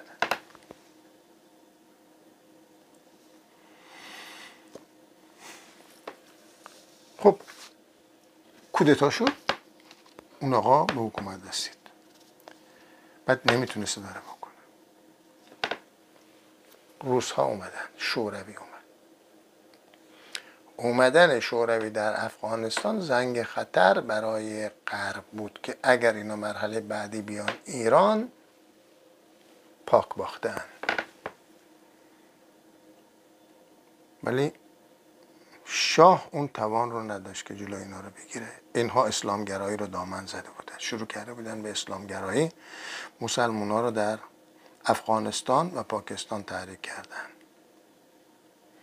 این یه قسمت هم داشته باشید که ما که اون موقع داشتیم فعالیت سیاسی می‌کردیم بر علیه حکومت شاه اصلا آمادگی این جریانات رو نداشتیم. فکر می‌کردیم شاید ده سال دیگه مثلا فرض بکنید حرکت های ما هم به جایی بخواد برسه. شاه رو خمه داشته نماید می‌کرد. بعد یک بحثی مطرح شد که خب ایران می‌خوان دموکراسیک بکنن فلان و این صحبت. که همه گفتن نمیمونه. اگه قرارش ایران دموکراتیک بشه صحبت های دموکراسی به شاه نمیمونه. و در واقع همون هم بود. اونا شاه رو نمی‌خواستن. برای اینکه در مقابل حجوم شوروی مقاومت بکنن اسلامگرایی رو دامن زدن و شاه رو بردن. برای این کار خمینی رو بردن فرانسه. سازماندهی کردن. خمینی هم به قول خودش خودعه کرد. سراحتا گفت خودعه کردم. ظاهرا حرف اونها رو پذیرفت. و اومد بعد که قدرت گرفت. همیشه رو به هم یعنی تا اون مرحله انقلابی نبود. تا اون مرحله حتی می‌تونه بگه کودتا. کودتای مردمی که همه مردم رو تحریک کردن ریختن تو خیابون. یک کودتایی نبود که فرض کن فقط چهار نفر برن شاه رو چیز بکنه شاه هم که فرار کرده بود. شاه هم بردن بیرون. و به قول معروف دم خروس اونجا بیرون می‌زنه که اینا حتی شاه رو در بیمارستان خودشون تو آمریکا راه ندادن. گفتن میترسیم این رژیم ناراحت بشه دست ما. پس شمایی که میشونی میگی انقلاب کردن چپی ها انقلاب کردن فلان. قربان ما نمی‌دونستیم اصلا داره چی میشه. اصلا ما دست تو آتش نداشت انقلاب نبود. غرب شاه رو برد. و حالا خودش داره شاه شاه می‌کنه. شاه خوب و شاه خوب بود. و یه مش آدم هم که حافظه تاریخی ندارن. باید حافظه تاریخی داشت. یادشون رفت. زود فریب می‌خورن. زود احساساتی میشن. چهار تا تلویزیون و چهار تا چیز حرفای بزنن. عقلشون جام می‌کنه دیگه هیچی نمی‌فهمن. جوونا هم که خب چیزی یادشون نمیاد. به همین توجه می‌کنن بذارید من از حافظه تاریخی دو تا مثال بزنم. کدومتون آنتراکس یادتون شاید اصلا جوون سی ساله یادش نیاد چون صحبت 20 سال قبله. موقع ده ساله بوده. ولی اونایی که 40 ساله هستن 50 ساله هستن آنتراکس یادشون میاد. اگه یادتون نمیاد هیچ حافظه تاریخی ندارید. این داستان جالبه. بعد اینکه اون برج های دو قلو رو با هواپیما زدن یه سری نامه ها می‌رفت آنتراکس توش بود. یعنی دست می‌زدی میمردی. پودری بود. برای چهار پنج جا رفت یادم نرفت. خیلی غرب شلوغ کرد خیلی شلوغ کرد. بعد گفتن کار طالبانه. من اون موقع داشتم در کمون سوئد اوپسالا کار می‌کردم. تلویزیون نشون داد که آره اینجوریه و بعد سر میز حالا چای می‌خورن بعضی وقتا با هم دیگه. صحبت بود که آنتراکس بعد یکی گفت آره این طالبان میگه ما نمی‌دونیم آنتراکس چیه. همه خندیدن مسخره کردن. خب اون نمی‌دونه چی؟ شما علم و داری. شما این مواد می‌سازی آدم کشه. این داستان بود و به این بهانه و برجای دو قلو آمریکا حمله کرد به افغانستان. چند وقت بعد چند سالی گذشت گزارش اومد که اون آنتراکس در یک پادگان نظامی آزمایشگاهی در پادگان نظامی در آمریکا ساخته شده. و توسط اونا فرستاده شده. گزارشش ترجمه خبر در ایران تایمز که در آمریکا چاپ میشه اومد من کپی کردم دارم. اگر ایران تایمز فکر می‌کنه من دروغ میگم اعلام کنه بگه نیست. و من روزنامه رو کپیشون نشون و بعد اعلام کردن که آمریکا آدم فرستاد که بر نیروهای ویژه اونو بگیرن. اتفاقا فرمانده نیروهای ویژه هم یک ایرانی اصل بوده یک جوان ایرانی هست. ولی وقتی میرن آزمایشگاه در باز کنن اون آقا خودشو کشته. خودشو کشتی از زدن کشتنش. از این کارا می‌کنن. و خیلی جنایت ها کردن. ده ها ساله در این آدم می‌کشن در دنیا. یک بحثی داره در کتاب افلاتون من اون بحث رو کامل در یکی از کتابام آوردم. که یک شخصی میگه ظالم بزرگ خیلی خوبه. میگه وقتی که کسی ظلم خیلی بزرگ می‌کنه پول زیاد به دست میاره همه نوکرش میشه از تغییر می‌کنه. داریم می‌بینیم. البته خب افلاتون میشینه از نظر فلسفی. سقراط ببخشید حالا. اونجا اصلا معلوم نیست کتاب افلاتون حرفای خودشی حرفای سقراط این مبحث هست. فرقی نمی‌کنن. میشینه و بعد از یک مبحث بحث طولانی ثابت می‌کنه که اونجور غلط یعنی نمیشه گفت که اون ضد انسان به خاطر اینکه خیلی پول دار شده ما تعظیم و تکریم می‌کنه که متاسفانه می‌کنه. من نمی‌خوام بحث طولانی بشه متاسفانه بازم شد نزدیک الان فکر می‌کنم بیشتر از نیم ساعت صحبت کردم و این خوب نیست. من باید اینم منتقل بکنم روی یوتیوب که اونم وقت می‌گیره. کسانی که حرفای منو دوست دارن میپذیرن. ازشون یه خواهش دارم. اونی که نمیپذیره به خود زحمت نده. شما میگی این داره مزخرف میگه خیلی خوب. خودت خسته نکن. اونی که میپذیره علاقه منده خواهش می‌کنم به دوستانش هم معرفی بکنه. من فقط یک بار با یک رادیو تو استوکلم صحبت کردم. هفته یک ساعت نیم ساعت هفتش جلسه. نوشته هم هر کسی می‌خواد پخش بکنه به چاپ بکنه پخش بکنه. شاید 20 خورده سال پیش بوده که از این رادیوی بین المللی با من تماس گرفت. گفت ما می‌دونیم تو نمی‌خوای رئیس جمهور بشی. بعدم ناامید شدن بارها به من گفتم باید مصاحبه بکنین گفتم نمی‌خوام. چون من نمی‌دونم پشت این داستان ها چی هست. نمی‌خوام برم با یه جای صحبت بکنم بشینم کلی هم بعد من بازیش دست اونها شدم. دارن از من سوء استفاده می‌کنن. اینا هدف من اومدن سراغ من. همون چیزی که اونا هم فهمیدن و گفتم من نه قصد ریاست جمهوری دارم نه چیزی. زندگی من همینه که می‌بینید. من الان تو آشپزخونم نشستم دارم این کار می‌کنم و خیلی هم راضی و خوشحال هستم. چون کسی رو نکشتم. مال کسی رو هم بالا نکشیدم. و به قول معروف به ناموس کسی هم تجاوز نکردم. خدا چیزی نکردم از این بابت آسود خاطر است. نیازی هم ندارم که بخوام ماشین داشت ماشین هم ندارم. با یه دوچرخه میرم. نیازی ندارم. به قول همین دانشمند قدیم در کتاب ها نوشتم. فقیر کسی که نیازمنده. وقتی که نیاز نداری فقیر نیست اگه فکر کنی الان من خونه بهتر می‌خوام ماشین بهتر تو فقیری. هنوز نیاز داری. حالا اون به قول خودش میگه که ولی ما همه به خدا نیاز داریم. من به خدا هم نیاز ندارم. چون خدایی رو قبول ندارم. این حرفایی که هزار و خورده سال پیش عرب ها زدن. فرهنگ عرب ادیان عرب ادیان ایرانی که زرد باشه فرق می‌کنه. اونم یه موقع باش برخورد می‌کنه. به هر صورت مجبورم یه نکته دیگه هم اضافه بکنم. فکر نکنید این آخونده خود اومدن. تاریخ داره. اونم تاریخش رو باید پیدا بکن همون رهبران معبدان یا معبدان زرتشتی همونها تغییر چهره دادن و شدن آخوندا آخوند از جای نیومد. همونا دیدن دکونشون دیگه نون نمیده. دکونشون رو عوض کردن. کار اونا این بوده. یک چیزی رو بسازن تو مردم تحویل بدن. به همین خاطره که افکار زردشتی هم میاد در اسلام اون منطقه. حالا بعد مراجعه می‌کنیم به اینکه خود اسلام رو شیعه رو سربازایی که با مختار بودن ایرانی بودن اون سرباز هم پول می‌خواست. اونا رفتن خونخواهی حسین.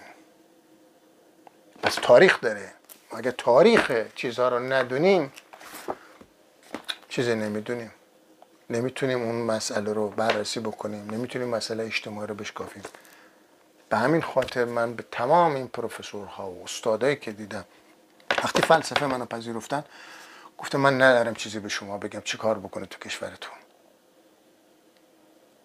خودتون برید کشورتون رو پیدا بکنید. چی کار باید کرد؟ ولی آدم نکشید هر کس طرفدار منه و فلسفه منه. به هیچ وجه حق نداره دستش تو رو کسی بلند کنه بگه این داره درست میگه. حرف رو می‌زنیم. تمام شد. اگر به فیسبوک من نگاه بکنید حرف ها می نویسم بعضی وقتم که نقد می نویسن یه لایک می‌زنم. مخالفم. لایک می‌زنم یعنی خوندم. جواب نداری جواب نمیدم. برو بقیه نوشته بخون. نمی‌خوایم قبول بکنی نکن. نمی‌تونم به زور وادارت کنم. اگر می‌خوای برو بقیه حرفام هم نگاه کن. چون من حرفم فلسفم حلقای زنجیره اینجوری نیست. هر حلقه به تمام حلقه ها وصله. هیچ حرفی رو نمی‌زنم که بخواد زنجیری باشه تازه اون زنجیر آخر می‌بینی با این یکی ارتباط نداره متشکرم. امیدوارم که استفاده کرده باشید چیزی بوده باشه برای یادگیری. برای کسانی که دوست دارن یاد بگیرن. تا برنامه بعدی.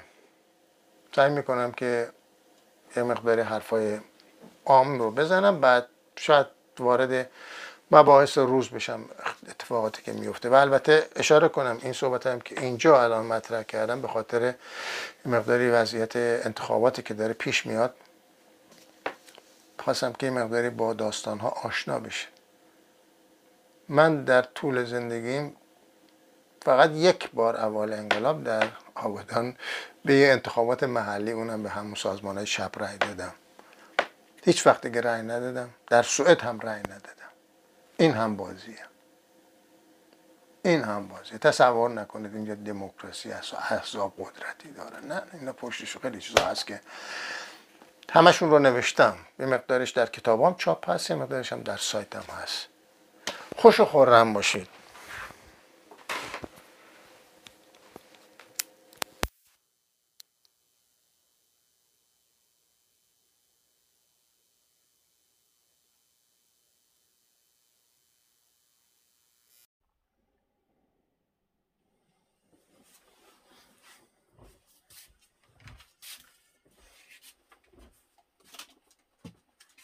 سلام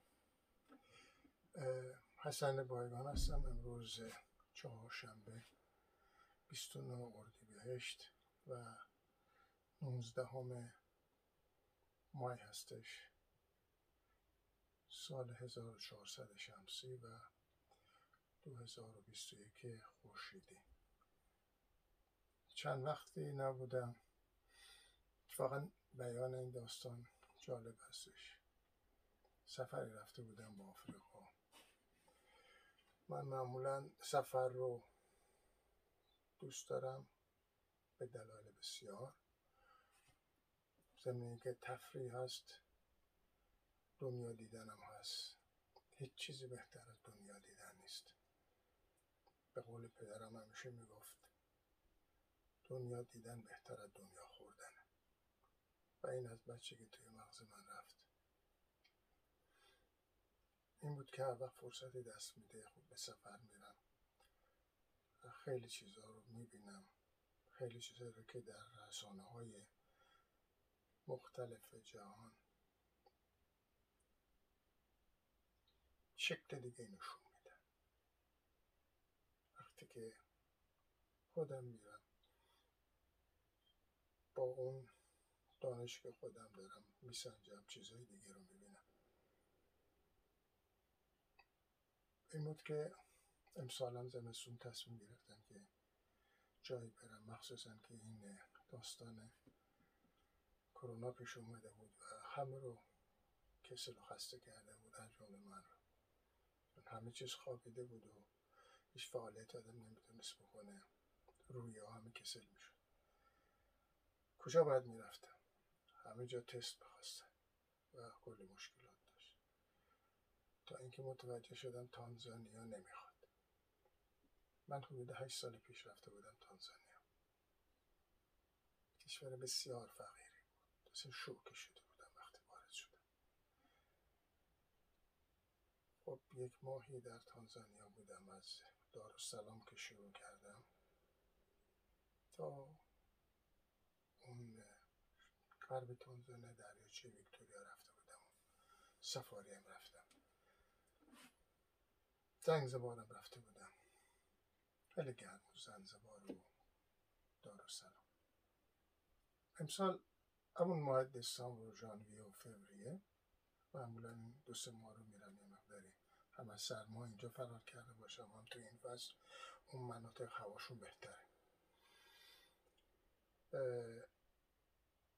بلیط خریدم و پرواز کردم از مزیر آدیسا بابا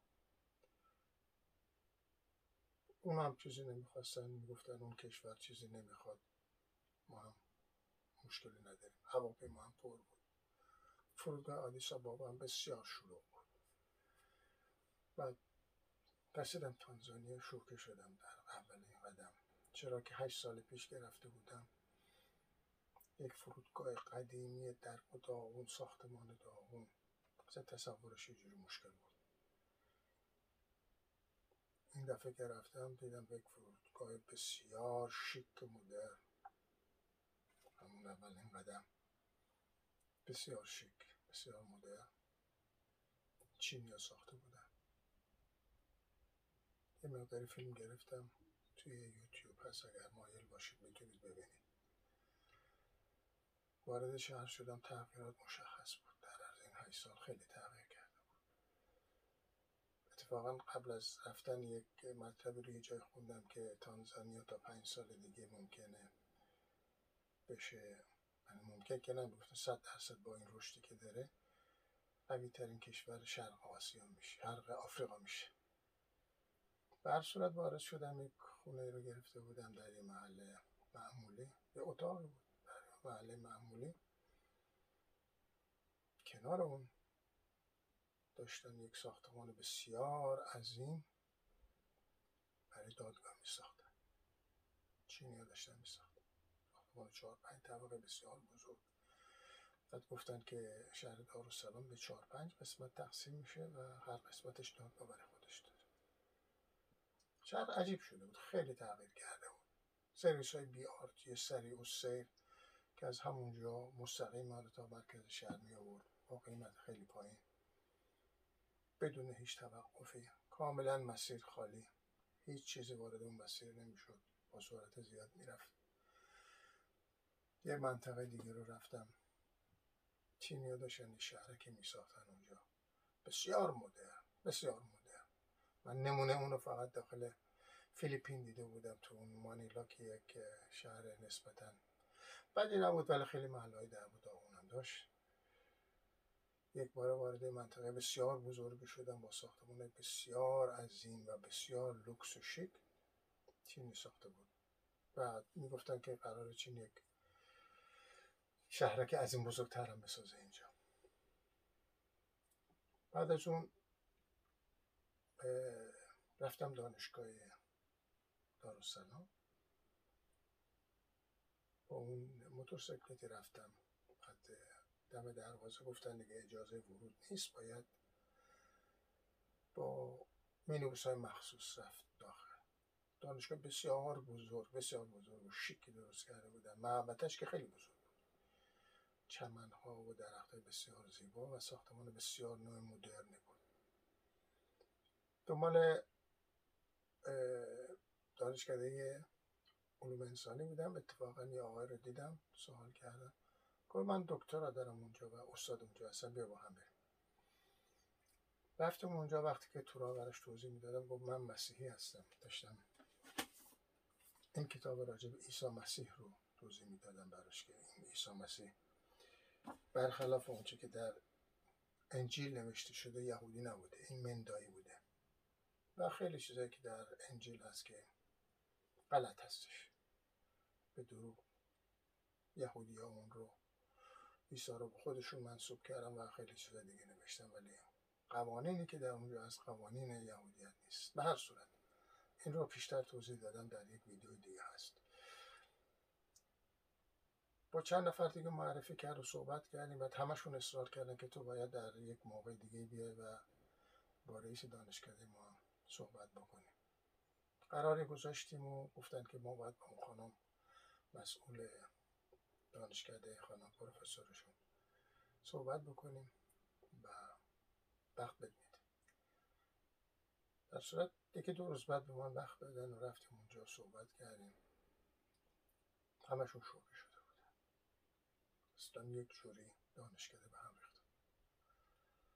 یک ملاقاتی هم داشتم با رئیس کتابخونهشون. یک کتابخونه خیلی بزرگه خوبی درست کرده بودن خیلی تر تمیز.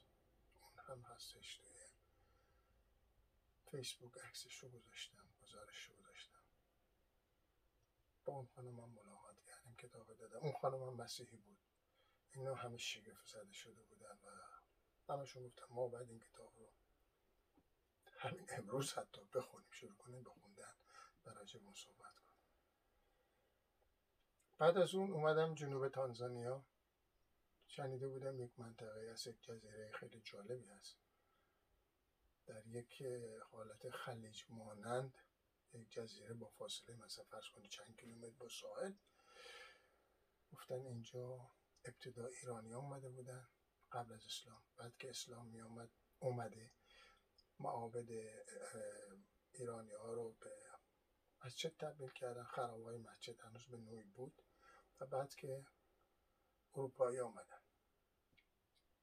جای بسیار دیدنی بود. فیلم های هم از اونجا گذاشتم داخل ویدیو هست داخل یوتیوب فیلم ویدیو گذاشتم. برگشتم و بعد از چند روزی که اونجا بودم شاید یک هفته موندم. اومدم شهر آروشا یا کلیمانجارو. اونجا به نسبت هواش خوبه و به همین خاطر حدود دو هفته اونجا موندم تا استراحتی کرده باشم و چون قرار سفرم سه ماه بود و شنیده بودم که اوگاندا و که رواندا و بروندی و کنیا یه مقداری سخت می‌گیرن فکر اصلا نرم به این کشور به هر صورت یه دو هفته اونجا بودم و بعد از اون اومدم به وانزا در ساحل ویکتوریا. دریاچه ویکتوریا یا ویکتوریا لیک. یک چند روز اونجا بودم. بعد یه اطلاعات غلطی دادن گفتن که میشه رفت اوگاندا. من با اتوبوس رفتم تا مرز اوگاندا. اجازه ورود ندادن. گفتن نخیر به خاطر این بیماری. شما فقط می‌تونه از طریق پرواز هوایی وارد بشید برگشتم. جالبم بود تو اون مسیر تا رسیدن به مرز خیلی چیزا بود و عکسای زیادی گرفتم فیلم گرفتم تعداد زیادی رو داخل یوتیوب گذاشتم. برگشتم دوباره موانزا تست کووید دادم صد دلار. تا تست اومد حالا ماجرای هم پیش اومد تست گم شد خیلی مسائل دیگه. مجبور شدم چند روز اضافه تر بمونم. از اونجا آمدم به غرب کنیا البته من چون قبلا تانزانیا رفته بودم و اون سفاری در سرنگتی و نگرانگورو خب نرفتم دیگه چون روزی 200 دلار بود و واقعا دیدنیه اگر پول داشتم می‌رفتم حتما یک بار دیگه. ولی یک مورد سفاری دیگه پیش اومد با اون افرادی که تو خونشون بودم. ارزون تر در میامد پای من. ماشین هم داشتن امکانات هم بود با هم رفتیم. به هر صورت از اون موانزا اومدم به کنیا شهر کیسی شهر کوچیک بود. البته مناظر زیبایی داشت. شهر کوهستانی خیلی قشنگی بود. ولی خیلی فقیر بود. جالب اینه که تصور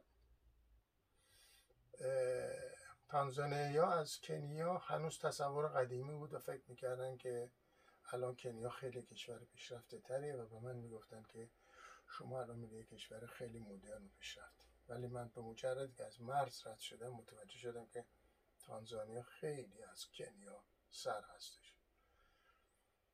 تو اون شهرم اتفاقا رفتم دانشگاه و رئیس قسمت فلسفه و علوم انسانشون یک آقای پروفسور بسیار فهمیده بود. به خوده که باش صحبت کردم واقعا شیفته همین کتاب و صحبت ها شد. با هم صحبت خیلی خوبی داشتیم. از اونجا آمدم شهر کیسومو. چند ساعت راه بود. دو شب قرار بود اونجا بمونم و بعد از اونجا برم برای نایروبی پایتخت. اینجا اتفاقی افتاد که جالبه بشنوید. من قبل از ورود به کنیا شنیده بودم که اون کشور خطرناکه. ولی فکر می‌کردم خب اگر مردم هستن که می‌خوان آدم رو لخت بکنن یا سر آدم بیان حریف اونا میشن. مشکلی نیست با مردم میشه کنار اومد. میرم دیگه. البته بگم که تمام اکثر اون آدمایی که من تو این دوتا کشور دیدم معمولا توریستا رو مقصودم هست وقتی می‌خواستن تو جای عمومی برن با یک شخص محلی می‌رفتن در واقع یه جور محافظ. مجبور بودن هزینه اون شخصم بدم ولی من همه جاها رو خودم می‌رفتم.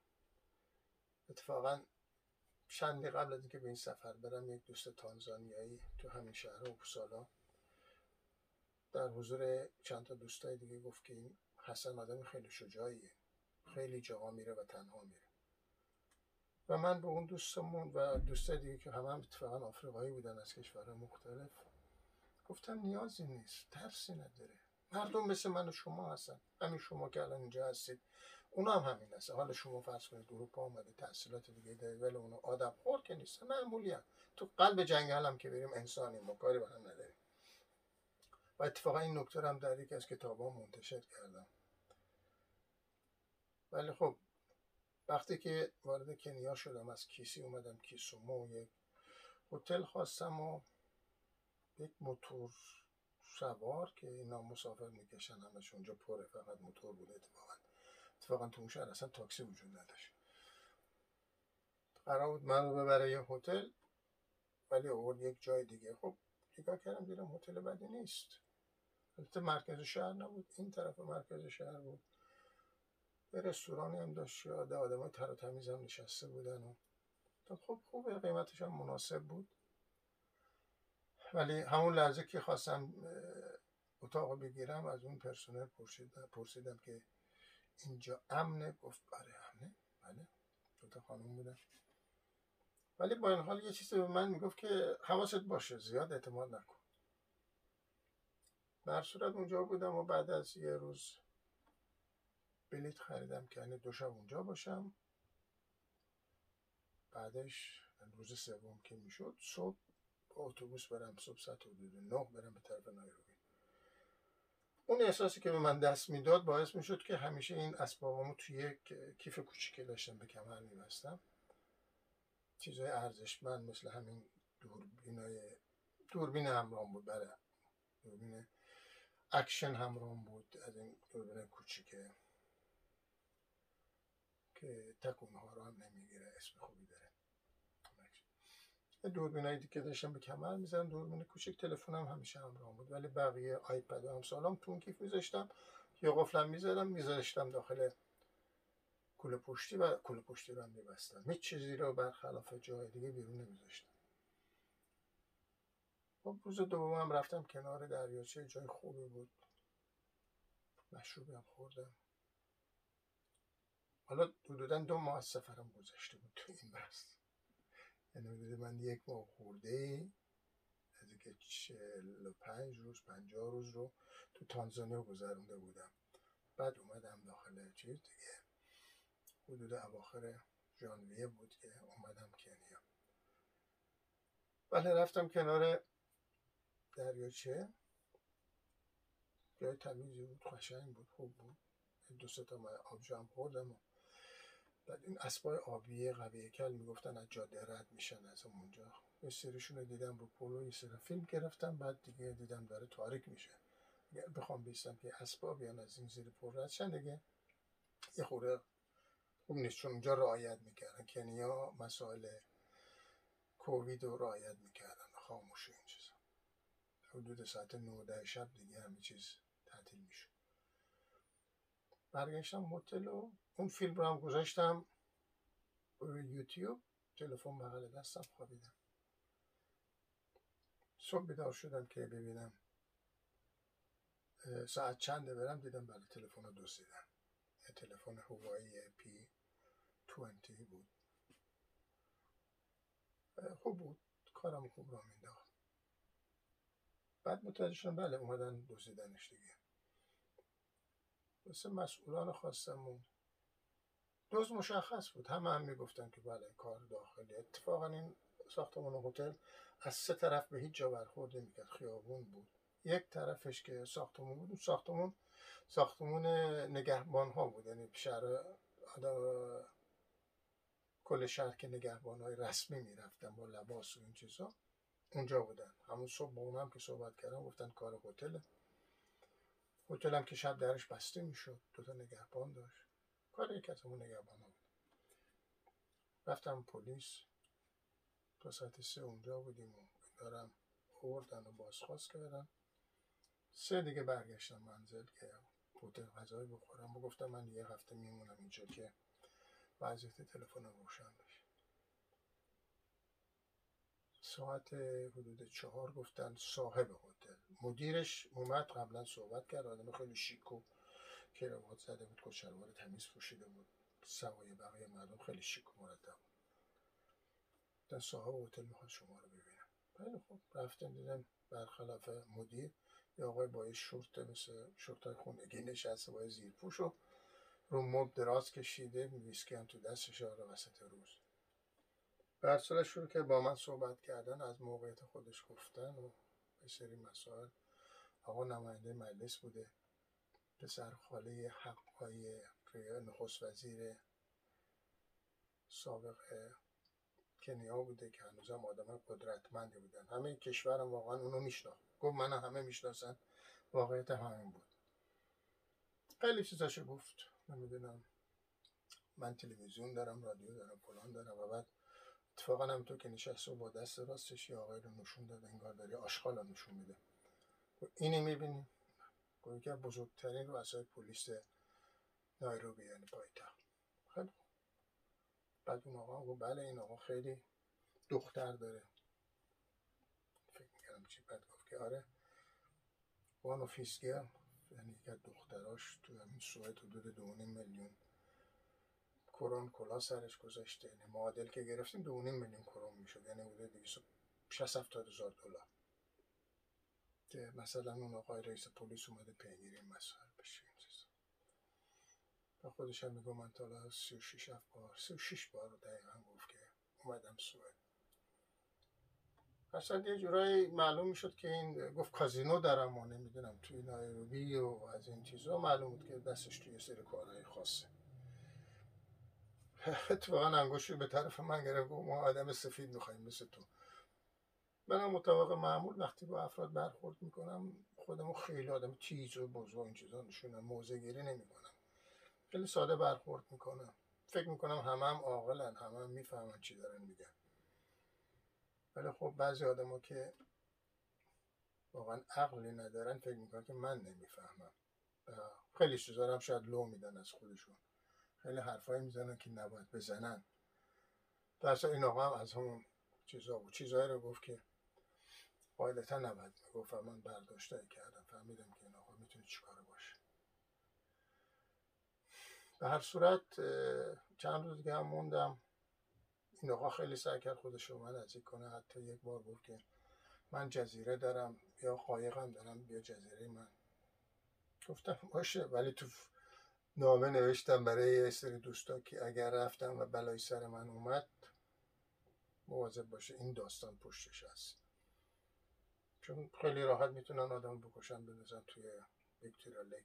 کسی خبر داده میشه اون آدم قدرتمندم هیچ کس حریفش نمیشه حتی بعد که رفتم پلیس تو همونجا با رئیس پلیسشون رئیس چیزشون صحبت می‌کردم با یه حالت عیزی گفتن که بابا ما یه پلیس ساده هست اون خیلی قدرتمنده.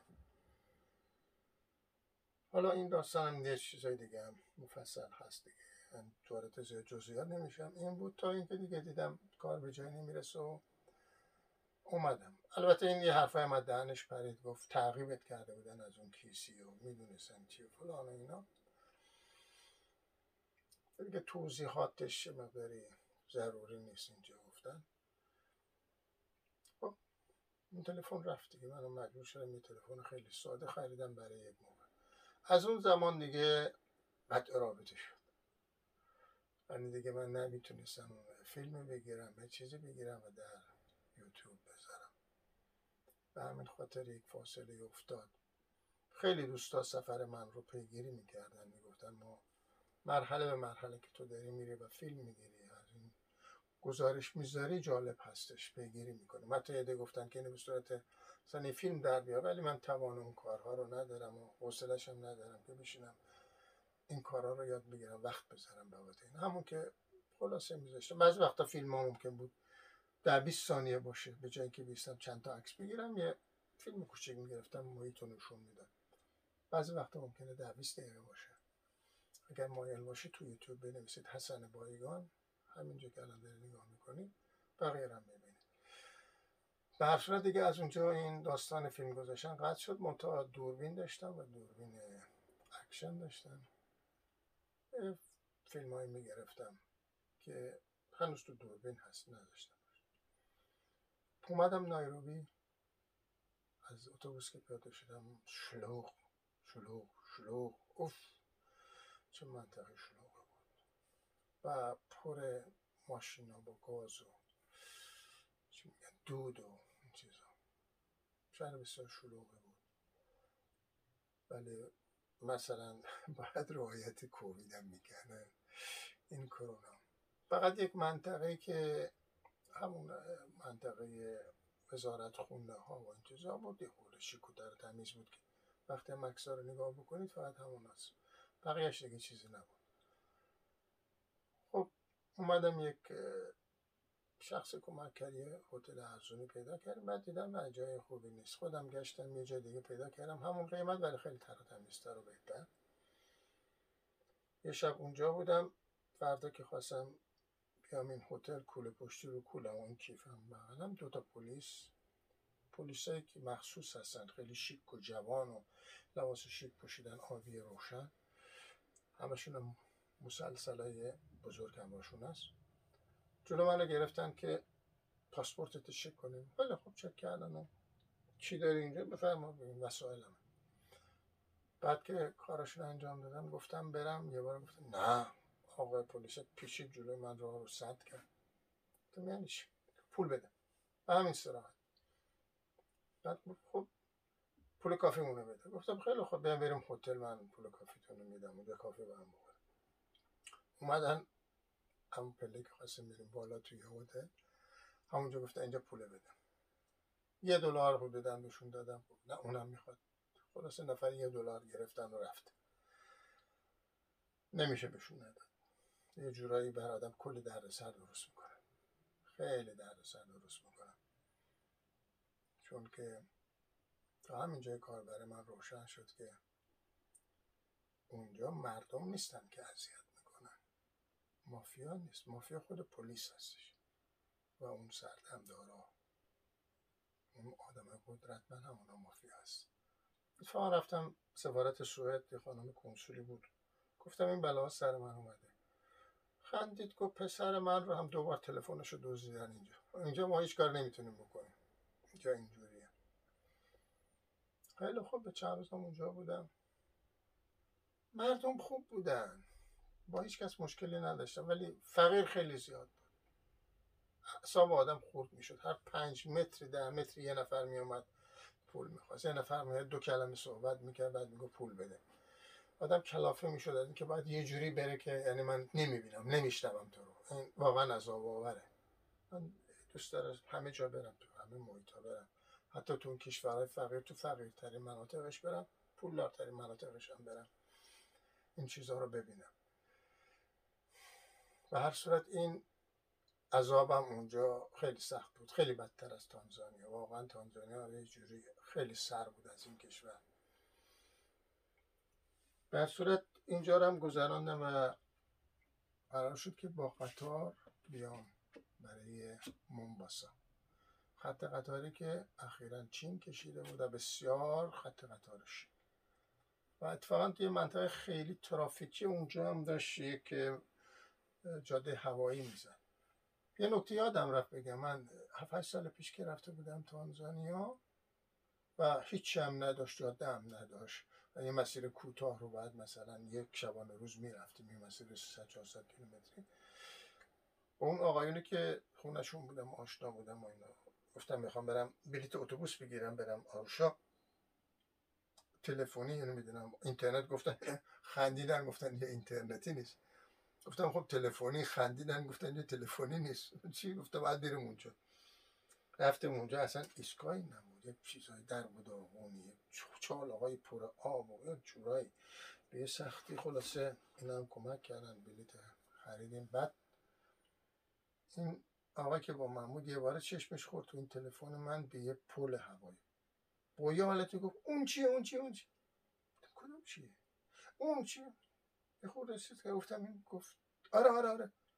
این پل هوایی ندیده بودن تو اون پا نمی‌دونم دار السلام بزرگترین شهرشون پل هوایی ندیده بودن. ولی الان پر شده بود از پل هوایی. خیلی از این وضعیت ترافیک و این چیزشون کم کرده بودیم. و هنوز هم داشتن کار می‌کردن چینیا اومدم منباسا خب، فکر کردم که چند روز منباسا بمونم. چند روز اونجا بودم. حالا اتفاقا جالبه که یه هتلی پیدا کرده بودم. از این گست ها من معمولا میرم ارزون ترین گست ممکن. یه اتاقی که با چهار پنج نفر ده نفر بعضی وقتا 15 20 نفر هم اتاق میشه اومدم سوار قطار شدم نوشتم برای اونا اسمس کردم که دارم میام. گفت نمی‌تونیم جا بدیم گفتم برای چی؟ من الان چیکار می‌کنم من اتاق رزرو کردم از طریق بوکینگ دات کام بهانه آورد گفت که یه کسی کووید گرفته دیگه نمی‌بینیم. نمی‌تونیم کسی رو پذیریم خیلی خوب چیکار بکنم؟ اتفاقا یه جوانی پلو نشسته بود. اینا اصلا وقتی که صحبت کرد یمنی بودن. و اونجا زندگی می‌کردن. خلاص اون کمک کرد من رو برد. خودشون توی شهر قدیم منباسا زندگی می‌کردن که یه جوری مثل زنگ باره. شهر قدیمیه. مرکز شهری موقع اونجا بوده و الان توریستیه دیگه.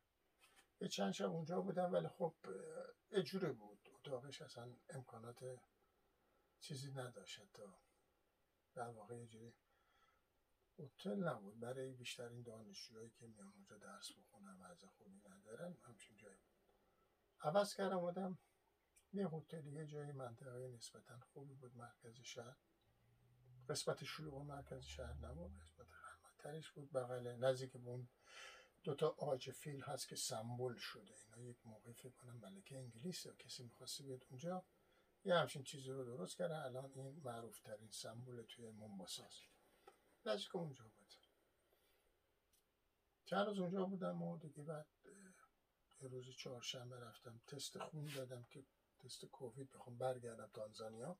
تانزانیا نمی‌خواست ولی خود کنیا تو مرز می‌خواست که شما تست دادی و سالم داری میری از این مملکت. اونجا هفتاد دلار بود. رفتم برشا تست دادم و فردا پنجشنبه باید تست رو می‌گرفتم و جمعه ساعت پنج صبح حرکت می‌کردم. من چهارشنبه که تست دادم شب داشتم میومدم رفتم یه دوتا بارم اونجا بود. یه خود مشروب خورده بودم. یه خود شنگل و مست. بیام هتل توی محوطه که پمپ بنزین بود. دیدم یکی می‌زنه روشونم برگشت. یه پلیس میگه چرا ماسک نداری من با مست بودم ماسک نبود. گفتم ببخشید ماسک می‌زنم. گفت نخه باید به پلیس. من آورد اومد دوتا دیگه پلیس هم بودن. همون تیپ پلیس های شیک و لباس آبی با مسلسل. بشین تو این ریکشا بریم پلیس. پنج نفر. فهمیدم پول می‌خوان گفتم چقدر می‌خواید پول؟ نه ولی پلیس فلان جلو اونا نمیشه. یه جورم گفتم اینجا نمیشه. یعنی همونجا چون آدم است خلاصه من نمی‌دونم کجا بردن. هم مست بودم هم شب بودم. که این رکشه تاقشون کوتاست دریشش اینجا دادن نمی‌بینه کجاست. سه جای منو بردن و خلاصه لختم کردن. هرچی پول داشتم حدود هفتاد پنج دلار پول خودشون گفتم خب یه چیزی رو من بده حالا برگردم دیگه. یه مقداری به من دادم حدود همون پنج دلاری هر چیزی که گفتم بدم به این رکشه وقتی که برگشتیم متوجه شدم این آدم خودشونه. یعنی اگر این موقع من خواستم مقاومتی بکنم یا کسی مقاومت بکنه اینا خوب اون شخص رو کتک می‌زنن پس سه تا پلیس شهادت میدن یا شخصی هم هست همراهش اونم شهادت میده. چی اومدم هتل و فرداشم که رفتم اتفاقا نتیجه رو بگیرم و اینا جلوی پلیس هم رد می‌شدم مدار پلیس. هرچی فکر کردم که برم شکایت کنم دیدم که رئیس پلیس رئیس مافیاست. اگه این کارو بکنم میریزن بلایی سرم میارن که از همیشه پشیمون بشم و اتفاقا تمام دوستای آفریقایی که داشتم گفتن همینطوره ما هم لخت کردن. یک دوست سومالی اینجا که آدم خیلی قوی کلی هم بود. خانوادشان جزو قدرتمندای سومالی هستن به من گفت که ما نزدیک یک میلیون نفر هستیم همون نزدیک نایروبی. یک میلیون سومالیه پلیس من هم پول خواست ازم. لختم که من مجبور بودم بدم نمی‌تونستم بدم. همون شبی که این اتفاق افتاد فرداش من یک چیزی نوشتم. توی آیپدم بود توی فیسبوک گذاشتم. دوست سودانی که جزو قدرتمندان سودان هستن.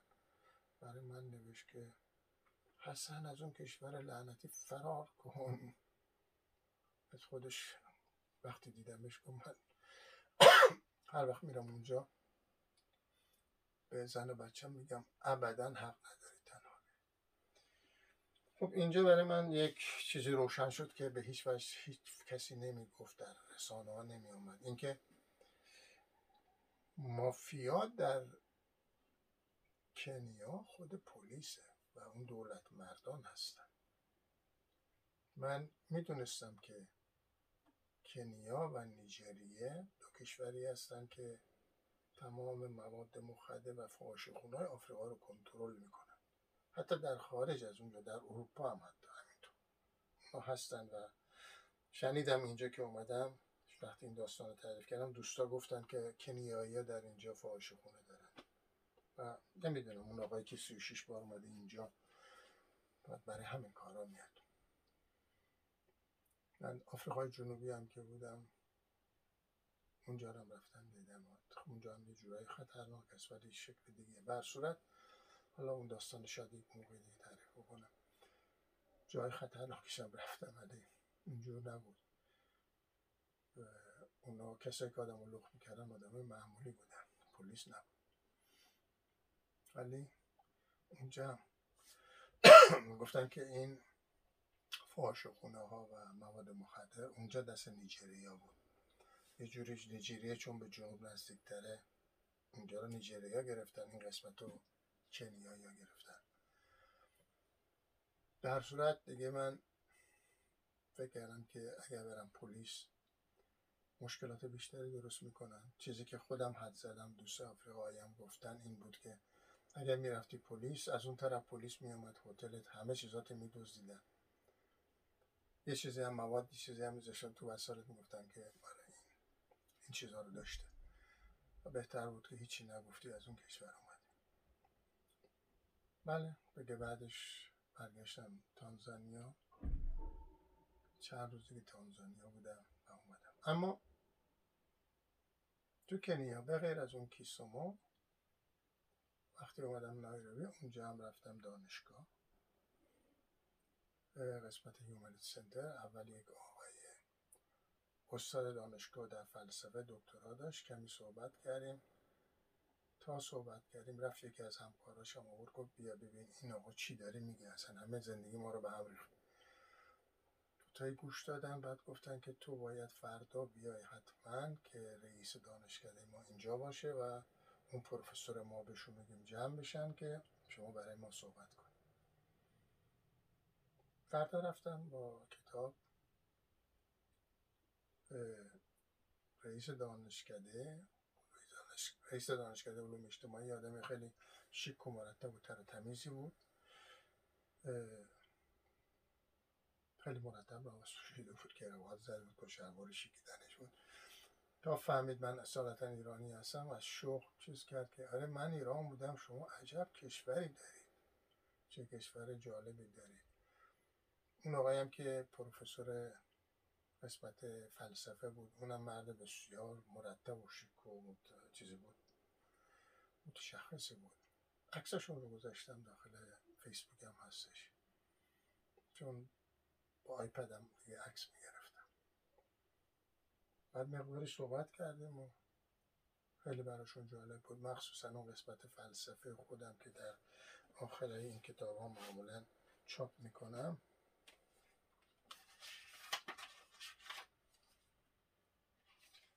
همین چند صفحه. My philosophy, method and followers. مقداری که صحبت کردم اون آقا رئیس دانشکده گفت که من طرفدار داروین هستم. داروین هستم. بهش گفتم که من کتاب دارم که هزار سال قدیمیه. و اون موقع همین توری رو ایرانی ها مطرح کردن که ما از میمون تکامل پیدا کردیم. آو من باید بیام خونه تو این کتابات ببینم. خوش آمدی. هر موقع که تونستی. منم اگر اومدم کتابا رو پیدا کردم می‌ذارم. متاسفانه الان نمی‌تونم کتابا رو پیدا بکنم. اینا خوب هستن ولی این پایین ها اینا سری کتاب هست. اتفاقا این نوشته رو در کتاب اولی مسکو این جاویدان خرده. اول مسکو یک طهارت الاعراق هم داره. اون کتاب رو نمی‌تونم پیدا بکنم در اونجا اومده. و بعدم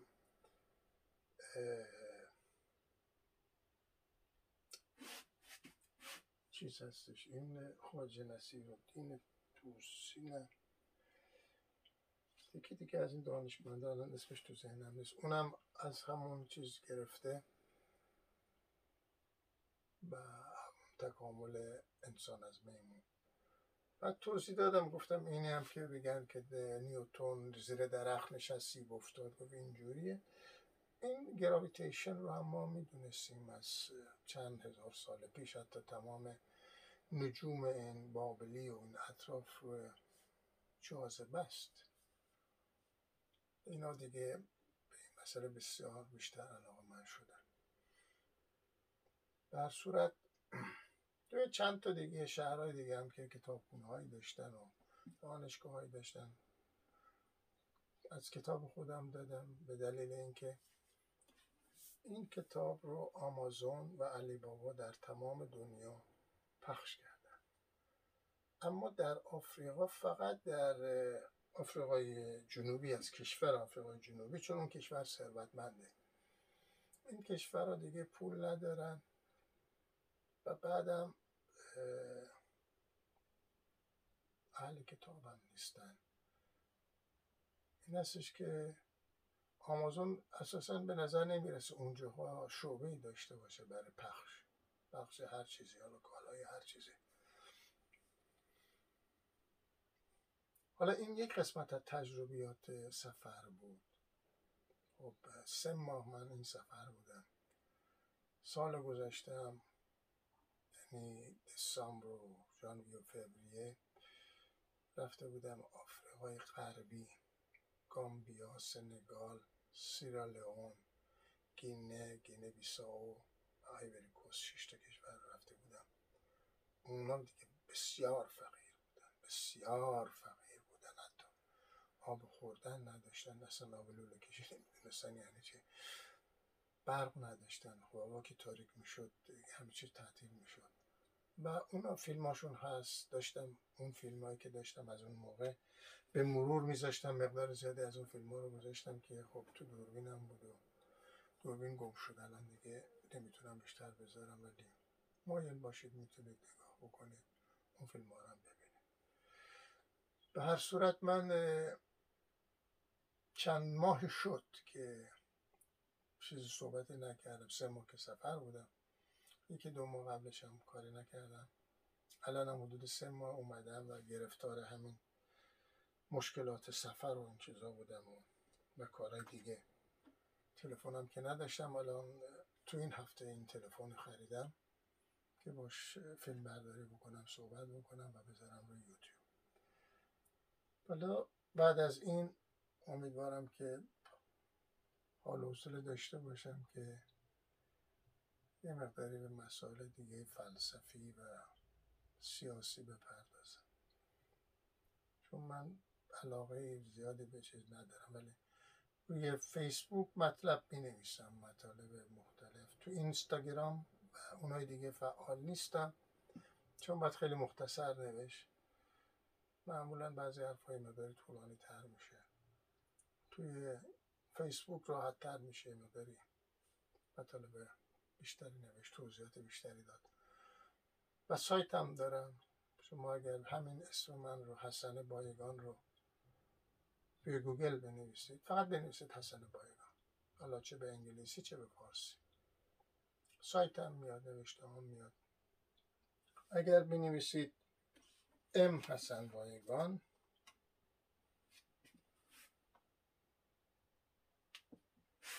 اون هم یه جورایی شاید بهتر بیاد به انگلیسی اگر بنویسید ام حسن بایگان ولی خب اکثر این چیزا توی سایت هم هست. امیدوارم که خسته نشده باشید. خب سفر من خیلی چیزای شیرینم داشت. خیلی آموزش بود. مردم بسیار خوب هستن. فقیر هستن ولی اذیت نمی‌کنن. اذیتشون هم بود که فقیر بودن یه خود پول می‌خواستن دیگه. غیر از اون مردمان خیلی ساده هستن. من هیچ وقت احساس عدم امنیت نکردم. همه جا می‌رفت. هیچ وقت کمترین احساسی نکردم که اینا ممکنه بخوان لاتولومپن بازی در بیارن. ابدا. در هیچ کشوری ندیدم. حالا حتی مثلا فرض کنه آمریکای مرکزی اون کوستاریکا و هندوراس و هندوراس که خیلی خطرناک بود. خود مردمشون هم میترسیدن. با این حال من یک شب در یک از شهرها خوابیدم که می‌گفتن خیلی خطرناک. هیچ چیز احساس نکرد چون اونم مافیاهاشون با خودشون درگیری دارن. کاری به ما نداره کاری به توریست نداره. ما یه نکته اضافه بکنم. من هر توریستی دیدم. وقتی که صحبت کردم گفتم من ایرانی هستم و اونا ایران بودن با ذوق می‌گفتن ایران ایران. ما دوست داریم دوباره هم بریم. به خاطر اینکه هم کشور تاریخی چیزهای دیدنی داره. هم مردم محبت می‌کنن بهش. فرهنگ ایرانی که فرض بکنه یه نفر می‌خواد بره یه نون بخره یه توریستی. حالا بخواد توی صف بیسته برای نیم ساعت یه ساعت. نون وای میگه نونو بهش بده بره. اصلا پولم ممکن ازش نگیره. خب برای توریست مثلا توریستی مثلا فرض کن مثل من که پولی ندارم می‌خوام دنیا رو ببینم. ولی خب من نیاز ندارم من مجانی نمی‌خوام.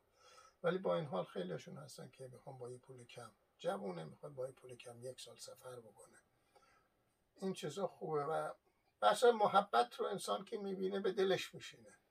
حالا این کشورها مثلا فقیر هستن مردمش خوبه ولی وقتی یه توریست می‌بینن اگه یک چیزی برس کنید یه تومن نمی‌خواد سه تومن بفروشه. اینجوری هست که اینا این تفاوت هم می‌بینن وقتی که میرن محبتی که از مردم می‌بینن. پارسال که توی گینه بودم یکی از شهرها رفتیم که هتل چیزی هم نداشت. معمولا این کلیسای کاتولیک که اونجا خیلی هم قدرت دارن نفوذ دارن جاهایی دارن اتاق اجاره میدن. اونجا می‌رفتیم. تنها جایی هم که برق داشت هم اونجا بود شب دو سه ساعت برق داشت. موتور خودش داشت موتور برق داشت دو سه ساعت سه ساعت چهار ساعت یه برق یه آقای آلمانی اونجا بود. یکم صحبت کردیم. تا فهمید ایرانی هم گفت به چه کشوری. من خیلی بهم خوش گذشت ایران ولی بیرونم کردن. چطور بود داستان؟ گفت تقصیر خودم بود. گفت من تو ایران که بودم؟ اصلا هتل نرفتم. یا مردم دعوتم می‌کردن یا اینکه تو ماشینم میخوابیدم. من یه شب تو ماشینم خوابیده بودم جای اشتباه خوابیده بودم. بعد تیراندازی شدم. چه اتفاقاتی افتاد؟ پلیس من نگاه کرد من دید تو ماشین خوابیدم. تو چرا تو ماشین خوابیدی؟ هتل جای خلاصه من گفتم بعد یه هفته بعد از این کشور خارج. مولا آدم های زیادی دیدم توریست های زیادی دیدم. فقط یک مورد یه دختر ژاپنی حالا شاید اونم اشتباه که گفت نمی‌دونم سواری ماشین شدم به جای تاکسی اینم تو ماشین مسافرکش گفت به نظرم اومد دارن راه اشتباه میرن که تلفن زدم به دوستای ایرانی و هیچ مسئله حل شد.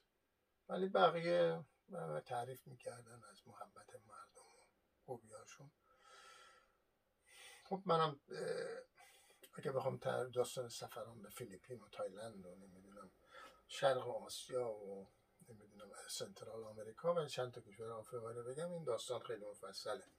طول می‌کشه. هنوزم خیلی جاها مونده تا ببینم. امیدوارم که یه جوری بشه بتونم بازم برم سفر و کشورهای بیشتری رو مخصوصا تو آفریقا ببینم. کشوراش بسیار قشنگن طبیعت بسیار زیبایی داره. منتها خب چون کشور فقیره باید مواظب باشه بیماری های مختلف هم هست.